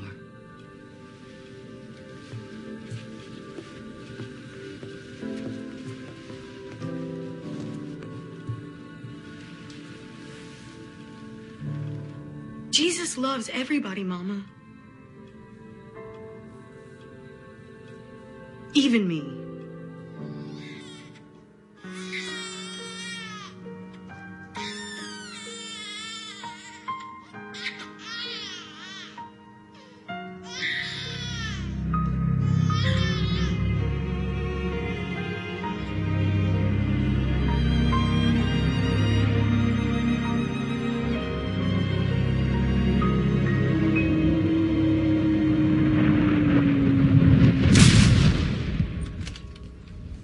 The Televerse. This is Kate Kulzick, joined as ever by Simon Howell, and it's that time. It's the time for me to get scared by horror movies other people have seen, horror TV movies, we should say, and uh, miniseries and the like. Uh, that that's right. Steve Prokopy is back for Steve's Horror Picks number three. This time we're talking about Carrie, the 2002 version, but first Trilogy of Terror. Steve, welcome back to the show. And why do I keep doing this to myself? Because it's a growing experience. You're a better person because of it. You know it. You're overcoming your fears, and that's always a good thing. Uh, well, I, as ever, I appreciate you being my guide to nightmares. Though I think just throwing me in the deep end with uh with Salem's Lot to start Yeah. This whole experience was probably a good call. I don't think I'll ever be as traumatized as I was by Salem's Lot. uh, let's let's talk about these two these two TV movies. What made you want to talk about first Trilogy of Terror? Tril- Trilogy of Terror is like one of the very first times I remember being scared as a kid. Um, it- it's it's three separate stories. Of course, it's the third one that scares everyone. That everyone remembers. That everybody have T-shirts of a, a particular character in that one. But yeah, I just I just remember that one being an early traumatizer of of young me. Uh, so and, and you know, and, and as as the years have gone on, uh, I start to realize sort of the historical significance of it as well, uh, in terms of both horror on television and just the the writings of Richard Matheson. Uh, as I sort of became more acquainted with those, ma- mainly through the Twilight Zone stuff, but. Um, but yeah, I just, I, I just both historically and just personally, it's always been a, a favorite of mine. Yeah, it's it's interesting, and it's one I had not heard of, but I felt like I should have after watching it. Um, I guess before we'll, we'll kind of split these into the three stories, but I think some are more successful than others, and uh, the they're certainly darker than others. There's like uh, I don't know. We'll we'll get into it with in more specifics, but before we do that, Simon, had you seen Trilogy of Terror before? No, um, I'm familiar with Karen Black, who of course stars in all three segments, and of course with Richard Matheson, who uh, wrote the third segment and provided the impetus for the other two. Uh, but no, I hadn't seen it, and I think yeah, you're understating when you say that some segments are more successful than others. I mean, let's get it right out of the way. The middle segment isn't good. The middle segment is is the is is the opposite of good. The, it's playing on on twins, and one's good and one's bad, and I guess maybe if you in this in the you know when this aired in the seventies, if you hadn't seen it done on like every TV show, you wouldn't figure out that it's one person with split personality. Uh, I don't. Do you have any insight on that for for, for us, Steve? Have you seen it before we did? Uh, I, you know, uh, honestly, just even the way it's structured, there, there's no other conclusion you can come to from the, like the first scene. It- Yeah. You, just, you just know that they're talking about the person in the room who's not in the room yet. But I mean, it's it's ridiculous. It, it, it is weak, but I mean, I, I love it because it's it's the campiest. It's like this terrible acting exercise, or more like a, a acting class exercise um, that that that Karen Black tries to pull off. And you know, I mean, you know, technically in this film she plays four characters, and I kind of love that they did that. But it's not scary. It's not suspenseful. It's not. I mean, for, for, I mean, if you're going to have that bold title of trilogy of terror, give us something. And there's nothing there. There's nothing there that will be scary. It's it's not even sort of creepy or anything like that. I don't know. It, it, especially her her character of um, Therese. Is that was that the the Yeah. sexy one? Yeah. Yeah. She's not. She's like. Yeah, it's like seriously, it's like acting 101 sexy. It's just not even appealing. I mean, she's a she was beautiful back then for sure, but uh but yeah, nothing nothing there's just nothing to it. It really isn't. Yeah, there it is sort of though, uh, and I find found both the second one, Millicent and Therese or Therese and Julie, interesting this way. They are fucked up. okay, so so Millicent and Therese, for those who don't know, it's about a woman who develops multiple personality uh, after after basically being raped by her father and killing her mother, and then her father dies, and she has this you know psychotic break that is some dark shit. and it's not really explored the way that one might hope. And then as we move, move to uh, Julie, th- th- early, early in that story, we watch Karen Black get raped. Yay! Well, By- it's by it's, a, design. it's elided. It's elided at least. I mean, and when we're watching it, we don't know that it's all part of her plan, and it's that's some fucked up shit for TV in the seventies. Yeah. What? No, I I will. I will say, I when I was watching, I haven't seen this in probably uh, at least ten years, and I'd kind of forgotten how it plays out. That, that a lot of what happened, well, all of what happens to her is by design, by her design. Um, so I'm sitting here watching the beginning of it, going, "How did I forget that there was this horrible Yeah. rapey thing going on here?" And and then I then of course as it, as it plays out, I'm like, "Oh, right," because it's not that's not really what it is. Except it is. Like it is. I can't even imagine what people at the time must have thought of this. Um, yeah, it's pretty. It's pretty brutal. How uh what do we think the age difference is between Karen Allen and that male actor? or, uh, yeah, sorry, between Karen Black and that male actor. Oh, the uh the teacher and the student. Not not Five enough. minutes. Like six years maybe at best. Yeah, yeah. But oh my gosh! So what do you guys think of of, of Julie then? That first story because I. It, it was just it was messing with my brain because because it was so dark to start out with, and then it's like they, aha, but really the poison was in the other goblet kind of ending, and um, it I, I know that's supposed to be really dark and this huge surprise twist and everything, but that didn't undo everything that I had seen beforehand, so I just was kind of annoyed at the way it turned out? Am I watching it wrong? Uh, I didn't really buy it personally. Like I, I, I thought that there was no real cohesiveness to how, uh, to how the character was written. Um, the Karen Black character in that one, Julie, obviously. Um, it just it felt like kind of a cheap gotcha to me. It, it, it, it absolutely is. The ending is completely unsatisfying. That being said, as as creepy and icky as it is leading up to it, at least it's effective. Yeah, it's I true. think I think I think the way that you felt is the way you were supposed to feel. Mhm. Yeah. Um, and, and at least that works. Un, unlike the second segment, which just I don't I think doesn't work from from the outset. So I I mean, at least it's it's got something sort of horrible about it that I'm sure a lot of people responded to back then, back in the 70s. And yeah, I, I, I'll give it points for for getting its point across at least. But yeah, the ending is is dumb and and kind of anticlimactic. But did you recognize the the student that walked in at the end? Gregory Harrison, right? Yeah, I know, Greg Harrison. Yeah. Um, the I would mention though, I do want to get us to Amelia though, the third Yeah. segment, because that that fucked me up. That was scary. that scared the crap out of me. And you can like you can like see the strings on the puppet. It doesn't matter. It's so effective. It's so well done. It makes the whole thing worthwhile as far as I'm concerned. And it's not surprising to me that that's the one that there are t-shirts of. Like, Oh, yeah. Like you said, Steve. Uh, I'm, I'm gonna go to Simon. I think I know where you're at with this one, Steve. So I'm going to Simon first. Did this one work for you at all? You think you know where I'm at? Uh, no, it, it's it's fun. I mean, it basically it presages a whole lot of other things. Especially, uh, hey Kate, you should rent Child's Play sometime. No, I'm good. You sure? Yeah, pretty sure. Yeah. Pretty sure. Yeah. Uh, but um, it's the only one that actually feels like it fits in something called Trilogy of Terror. Yeah, I think. Steve, what about you?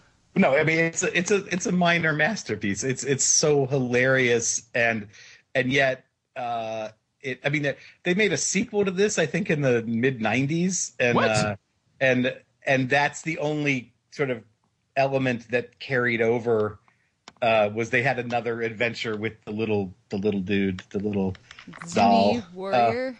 yeah, the the fetish. What was it? I, yeah, you're right. Uh, the the fetish doll. So yeah, it. Uh, but yeah, I mean, he just that that just that little guy is just one of my favorite. He was like one of the first things that ever scared me. So I have a very I have a very sweet spot for that. But um, yeah, but her reactions are great too. I think it's her best performance too because I will say the, the what what what makes me think that though isn't how how how well she screams or runs away, but that that whole opening segment when she's on the phone with her mother, like that's a real conversation. That's a that's a hilarious has nothing to do with the story, but it's a really believable uh, back and forth on the phone with this overbearing mother, and um, and it's my understanding that that wasn't in Matheson's original screenplay; that she added that, um, sort of improvised it, I think, and uh, so yeah, I mean, I, I just I I love that part of it because they it's not like throwaway dialogue to me. It's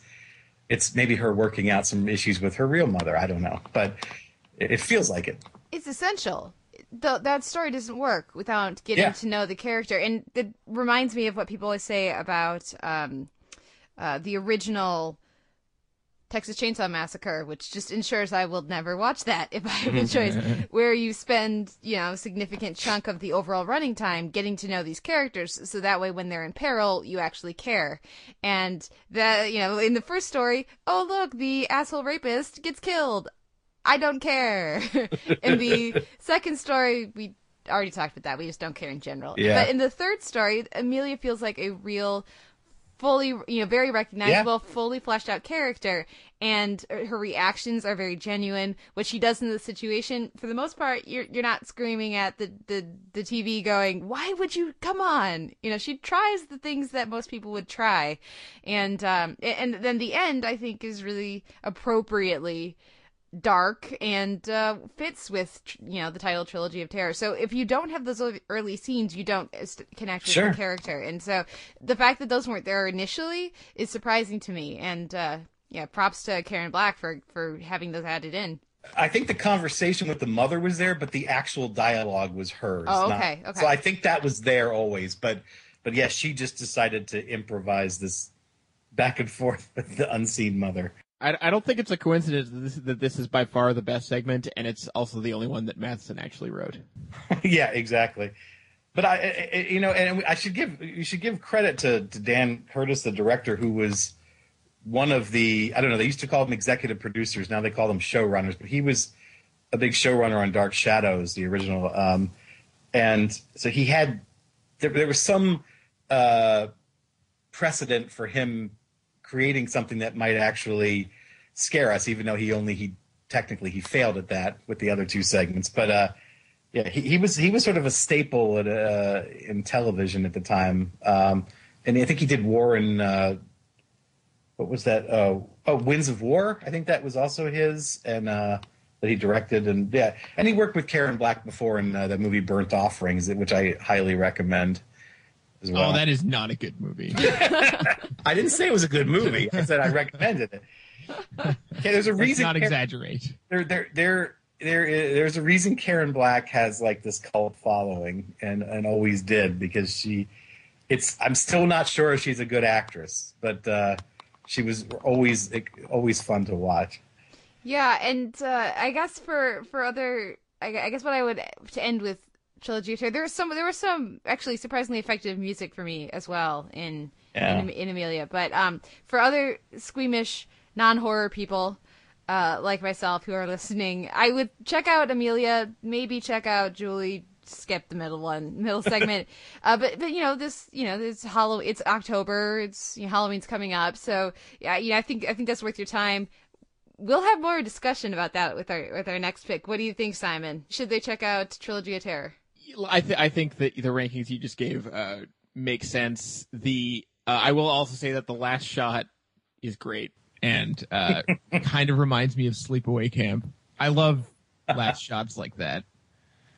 Now I'm terrified of Sleepaway Camp. Thank oh, you. you should be. Okay. Yeah, don't ever watch Sleepaway Camp. Steve, you'll, you'll, you'll never look at your hair straightener the same way again. see, I don't even use one. See, it works out. It works out. I don't even know. I, I'm imagining all the ways I could be traumatized by a hair straightener. Sleepaway Camp is not that bad. Oh my god. I mean it's Uh. not that bad, it's not that scary. Oh, it's I mean. bad for Kate though. Ah, okay. Steve, any final thoughts on Trilogy of Terror before we move on? it it it yeah i i mean on, on i gotta say i think as weird as it sounds that the, the final segment works best if your expectations are sort of consistently lowered leading up to it. So because true. it kind of takes you by surprise how well done it is. And uh yeah i mean strings on the puppet aside and i was looking for him and i you know you only spot him in a couple a couple occasions but that that little guy even when he's standing still is creepy as hell. So yeah i, I i'd say watch the whole thing hmm um and and just let it lull you into a sense of bad filmmaking before it just hits you in the face so I it's only it's only 70 minutes long i mean That's it's true. The whole thing, not yeah. The, the individual segments are like twenty five minutes. The um that segment, I hope it doesn't exist in high def because it won't work. Well, let's move on to our second uh, TV movie. In this case, it's Carrie, the 2002 version. Just, I'm going to preface this up front. I have not seen the original. I'm not necess- I'm not planning on going to see the new one that's coming out soon here. Uh, I have not read the book.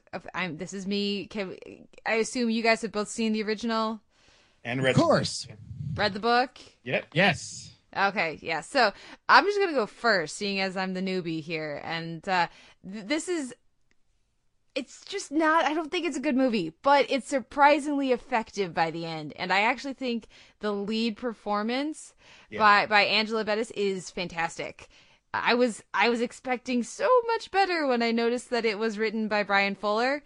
Yeah. Um, and there's a couple Bryan Fullery kind of moments in the dialogue, but for the most part, if you're gonna watch this one, watch for Angela Bettis is really good. Um, Patricia Clarkson, I think, is really good as the mom, and there's a lot of really familiar faces elsewhere in it, and so it was kind of fun for that for that reason. But uh, I wasn't particularly scared watching it, and this is me. So, I think it's a travesty that you've seen this version and not the original. I think that is so that is true wrong. I'm feeling okay about it though. Can, can I just say, I find it bizarre that in the early 2000s, some combination of Stephen King and TV producers thought in a series of creative decisions, we can do better than Brian De Palma, Stanley Kubrick, and Lars von Trier. No problem. Which, uh, oh man. It happened a lot. Um, or, or I'd say even or Tobe Hooper from the original Oh, Salem's yeah. Lot. They remade that too. Um, yeah, I, I, you're, you're absolutely right. I actually watched that this film uh, with a friend yesterday and was reminded that the the main reason I, I can can handle watching it is because of Angela Bettis. She's she's just dead on. Maybe maybe as good, if not even a tiny bit better in certain ways than Sissy Spacek. She certainly at the time was. Uh, well, I don't know how if she might have been age appropriate or really close to it. Um, but it, it's uh, it's not it's not scary, but but thinking about uh, the original, the original was more just sort of slow burn, creepy. Uh, I mean, and the story, it, what what it does is it incorporates a lot of elements from the book that weren't in the Brian De Palma version. Now, I think I think that the Brian De Palma version cut out the right stuff, so they kind of put some of that back in. It, it doesn't really it makes it longer, but I'm not sure it really adds anything to it. Um, may I ask Um, what did, what does what got cut out? Everything with the cops. the stru- yeah the whole structure of the film is is uh or the whole structure of the book i should say is more of a investigative read like it's it's, Ah. it's sort of told after the fact through if i correct me if i'm wrong simon but it's like newspaper articles and reports and Yeah, there's even yeah, there's even like morgue papers and things like that. yeah it's like it's like pieced together from actual sources you know and and and uh so there's that that they add that element but i'm not really sure that that adds that much to the telling of this story um uh, the, the way they do it in this in this version um but yeah i i, I and the, I but i thought like once the the prom starts it's it's really i thought it was actually pretty good uh i thought it i don't like the ending the ending is ridiculous Oh my god, that's not in. Okay, no she does Can I just not live I, that see- I mean end- I that don't- ending is not from the original film, and it's not No. from the book either, No. which is so strange. Like, why would you go back? Because I understand at least why he wanted to do the Shining one, for instance, because he always thought that yeah the Kubrick film wasn't faithful and screwed up certain things. Okay, fine, you're not going to make a better movie, but go ahead, it's your book. Yeah. But here it's like, okay, so you go out of your way to make it more faithful to the book, and then you add a crappy new ending. Okay, Yeah. I just assumed that that had to be the ending from the book because why else would you possibly include it? no Oh. That no is- no no no no no no that is fascinating. Okay. no Uh, but but I think it, but I I will say though that I was kind of expecting that sort of ending, just from how sanitized this version is compared to the original. I mean, yes, they still have pig's blood, but the, it, it considering the the actual death toll, that has got to be one of the most bloodless massacres in televisual history. Yeah, there's lots of people getting electrocuted as opposed to smushed with, you know, spurting blood and stuff. It is a rather bloodless thing, which is not surprising for it to be a t- TV adaptation when they're trying to, you know. It, it's the one thing, the one thing you should do in a Carrie movie. Well, Well- they I don't I don't think they even had I mean the, the ending is the ending of the story is they all die in a fire. There's no I mean the book and the other movie it, there's no electrocution as far as I can remember, but uh but of course there's also no internet. So obviously in, in the Yeah. 70s. So um so I mean it's meant to be uh, update and updated like in the present moment sort of thing. But it- yeah, that that that that is a weird. And there's no way there were 230 some or whatever the count was. There were there weren't that many people in that room. There weren't even half that many people in the room. Um, I do want to talk about some of the strengths, though, because I do think, Yeah. yes, I think it's easy to talk about the things that don't work here. For example, the music. Yes, it is. Uh, but I think it's more interesting to talk about the things that do work because I think actually Patricia Clarkson is great as the mom.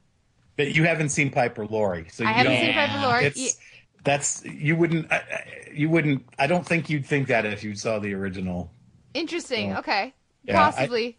I mean, d- I mean, she's she's fine. Like I, I don't know if Patricia Clarkson has it in her to give a bad performance, but it's not what Piper Laurie does. Piper Yeah, Laurie ju- just- is a just- demon. I mean, Yeah, she's- but, to underline but I that, like, like- that she's I like that she's not a demon. I like that I can clearly see in the performance that she's psycho, but she thinks she's doing she thinks she's helping her daughter. She thinks she's doing what is going to help her daughter and while she's psycho and totally wrong, at the end she's somewhat validated because everything goes to hell. Uh, I don't know. I I sometimes nuance isn't the right way to go. I- like the, the whole time you're watching Patricia Clarkson, you can't help but think you have Piper Laurie's voice in the back of your head going, "They're all gonna laugh at you. They're all gonna laugh at you." That's all I could think the entire time. Like I just wish I was watching that, and I feel like that attempt to like add shades of depth and you know, for instance, a lot of the kids, uh, the you know, Carrie's classmates, etc., are just trying to do good things, and and then at the end they sort of try to help out, and it's like no, it's so much better when Sue Snell is the only good kid, really.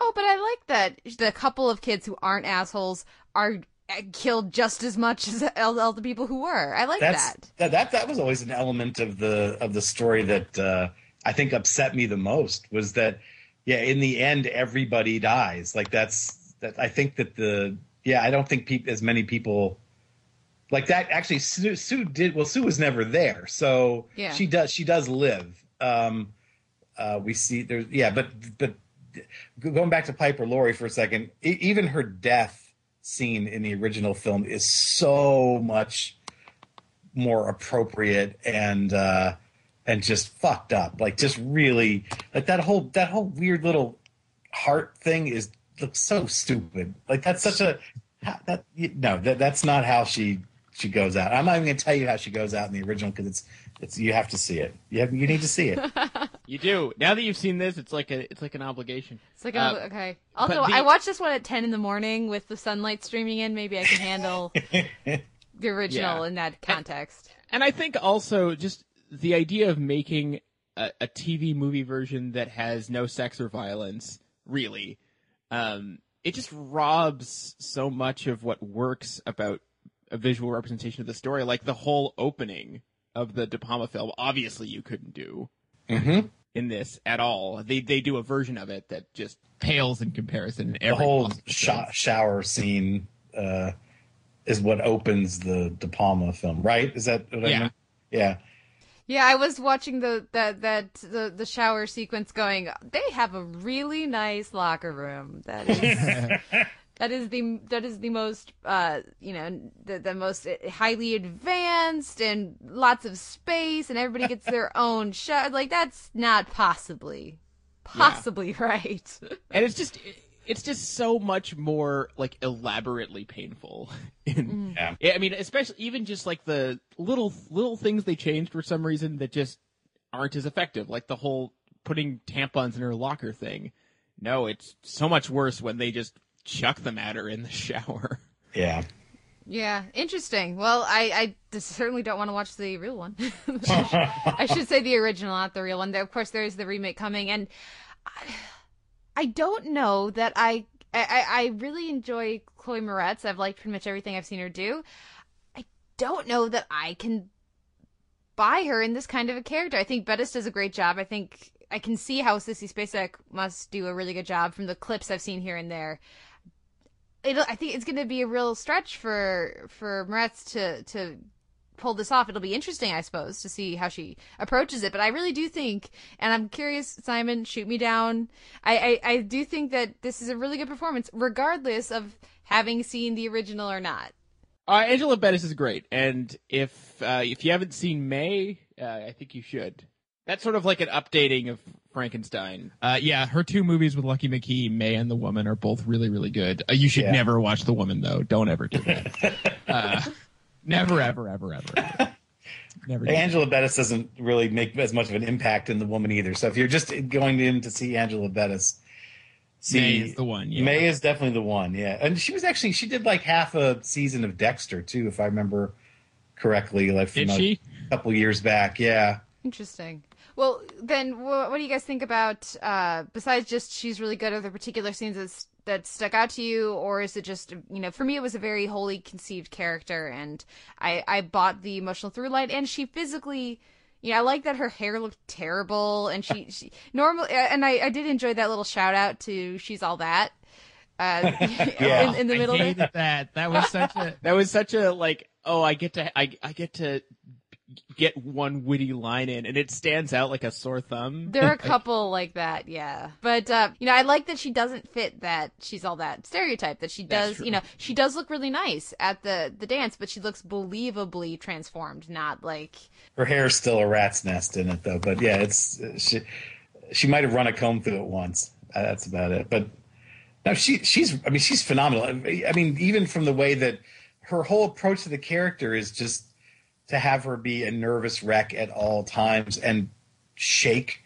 I mean, I don't remember Sissy Spacek doing that whole trembling thing, uh, but I, I like that touch. I mean, it gets a little much at certain points, but I like that touch, and that and that she's not aware that she's even doing half of the weird kinetic things that she's doing, and um, so yeah, I mean, it, it's it's a, it's a great approach, and she just I don't know, she just looks has that sort of sunken look of someone that has been uh, mentally abused by by her mother for so long. Um, and, I, and I like the moments where she gets a little defiant once she realizes she does has have this power um, that she kind of stands up to her mother at a couple points. Um, but she still loves her. yeah, yeah, yeah. Uh, yeah. That's what I mean. But she's she's gonna like you're gonna stop treating me like this. Yeah, it's it's it's not the way it is again in the original film, but I like the I like that touch. So she's great. The last thing I do want to mention is uh is that horrible meteor shower in the, the book and in the It's the definitely original? not in the De Palma film. No, it's it's written it's written it's one of the weird I believe it's one of the incidences that's mentioned in the book. They did not have the budget for it. Definitely not in the movie. No, no, no, no. Okay. And neither, to yeah, this that. one. You're right. The, you talk about the new one didn't have the budget for it. Yeah, either. they did. They didn't, but they did it anyway. Yeah. Uh, uh, and I, I just want to mention, as long as we're talking about acting that's good, I mean, Kandyse McClure is trying. Yeah, she's doing her best. She's doing her, her little best, uh, but almost everyone else, oh man, it's not a good collection of performances. It's I don't I can't imagine this showing up on uh, Emilie de Ravin or uh, David Keith's sizzle reel.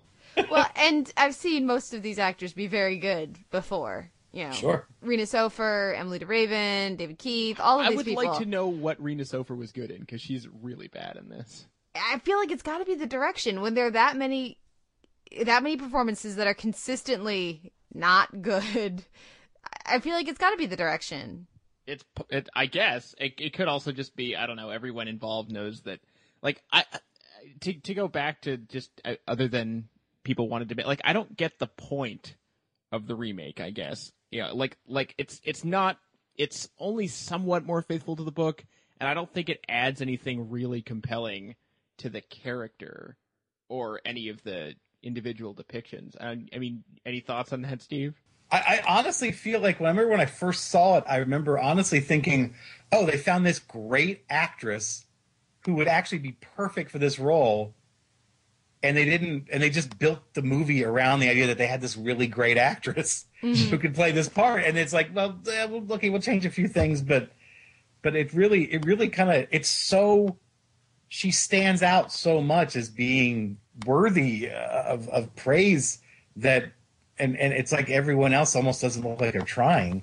Um, I, I, I will I will I, I do want to point out you, we're talking about bad acting and it, and it is a photo finish here to like see who's the worst. But, but uh, there's an actress named Katharine Isabelle who who plays one of the one of the main girls. Um, I think she's sort of Emilie de Ravin's second in command, if you will. But she's she's the one in the in the, at the end in the prom scene who's who seems to be the only other one that knows that there's blood about the fall, but she's in the crowd. She's the bitchy one, yeah. Yeah, and she's but she's overacting in that prom scene, just like I mean, she's overacting in the whole movie, which is weird because I actually she was in a movie, a couple of movies called uh, like a Ginger Snaps series. Yeah, yeah, yeah. And she was also in a movie that came out, I think, technically last year called American Mary, which I highly recommend. Um, but she's so bad in this. I mean, it's it's like she's overcompensating for something. I don't know, but she's just throwing her arms around and over exaggerating every reaction, and uh, it's so bad. And I and I'm like, God, if I had seen her, if I'd actually like noticed her enough in this to hate her actively, I would have never wanted to see her in anything else after that. So yeah, it's it's Definitely a, the direction then. it, it, I, I think so. Yeah, and, and yeah, I'm a huge Bryan Fuller fan, so I, I I'd forgotten that he wrote it. And I, when I when it came up in the credits, I'm like, holy crap, look at that. Maybe this will be better than I remember. And yeah, Yeah. Well, it is sort of just fun watching with that context of look, it's Gretchen Speck and Ginger and Dualla and Claire, but she's kind of bitchy. You know, like th- these are all if you're at least if you're a TV fan, these are all people you've seen before many, many times. And so to see, you know, see them all kind of together is sort of fun in a kind of, you know, silly kind of very Canadian I guess kind of way. It Yeah. they seem like these are all people who were working in Toronto at the time or, or Vancouver. Um, so there's a little bit of fun there. I like the the scene with the the the parent teacher conference or whatever. I'm like, look, it's the head of Evil Observer dude. You know, so I, Yeah, that was yeah. that was a little fun, little you know, little touch there. If you decide you want to check it out, Eh, I don't know, Simon, are you going to recommend people check this out? Uh, no, mostly I just want to watch Ginger Snaps now. That's a good movie. Uh, Yeah. Or May is a great movie. The Woman's a great movie. This is not a good movie. I- I will s- and, and yeah, and watch the De Palma one, please, please, please. if, if you're if you're curious, I say check it out just for the the novelty of it. It it was surprisingly long. It doesn't need to be two hours and what twelve It's- minutes. It's half an hour longer than the original. But uh, that central performance is really good. So if you're a, a Stephen King completist, or you know you're you're particularly curious, ramping up for you want to lower some expectations for the new one, maybe It check it also out. looks really bad, by the way. Uh, Steve, what do you what do you think? I mean, I am a Stephen King completist, so yeah, and and and I think it is barely worth checking out just for the Angela Bettis performance. I mean, she she's going to be in the next or one of the next Terrence Malick movies, so she's not like she's doing fine. Like people caught her in the right movies, this and May. Like she she's doing great. You know, she she's an Austin person who who is just yeah, just and she who hooked up with this great director Lucky McKee a few years ago and just made a couple really key movies as far as I'm concerned. But uh, yeah, I, I, I, I, I'm I'm only recommending it pretty much just for her performance. And and as far as the new one goes, um, as many people have pointed out, this isn't an original thought on mine, but of, of mine, but uh, Chloe Moretz, even sort of planed up, like sort Yeah. of uglied up, is still really pretty. So I'm not quite sure. That's that's a key thing. Like she has to be, at- if not ugly, then at least plain. And and I I just don't see that. Like I don't get that. So for, from this particular film, I uh, I think I'm actually ta- I think she's actually coming to town uh, in advance of this film. So I'll be really interested to see to see if it's worth talking about with her.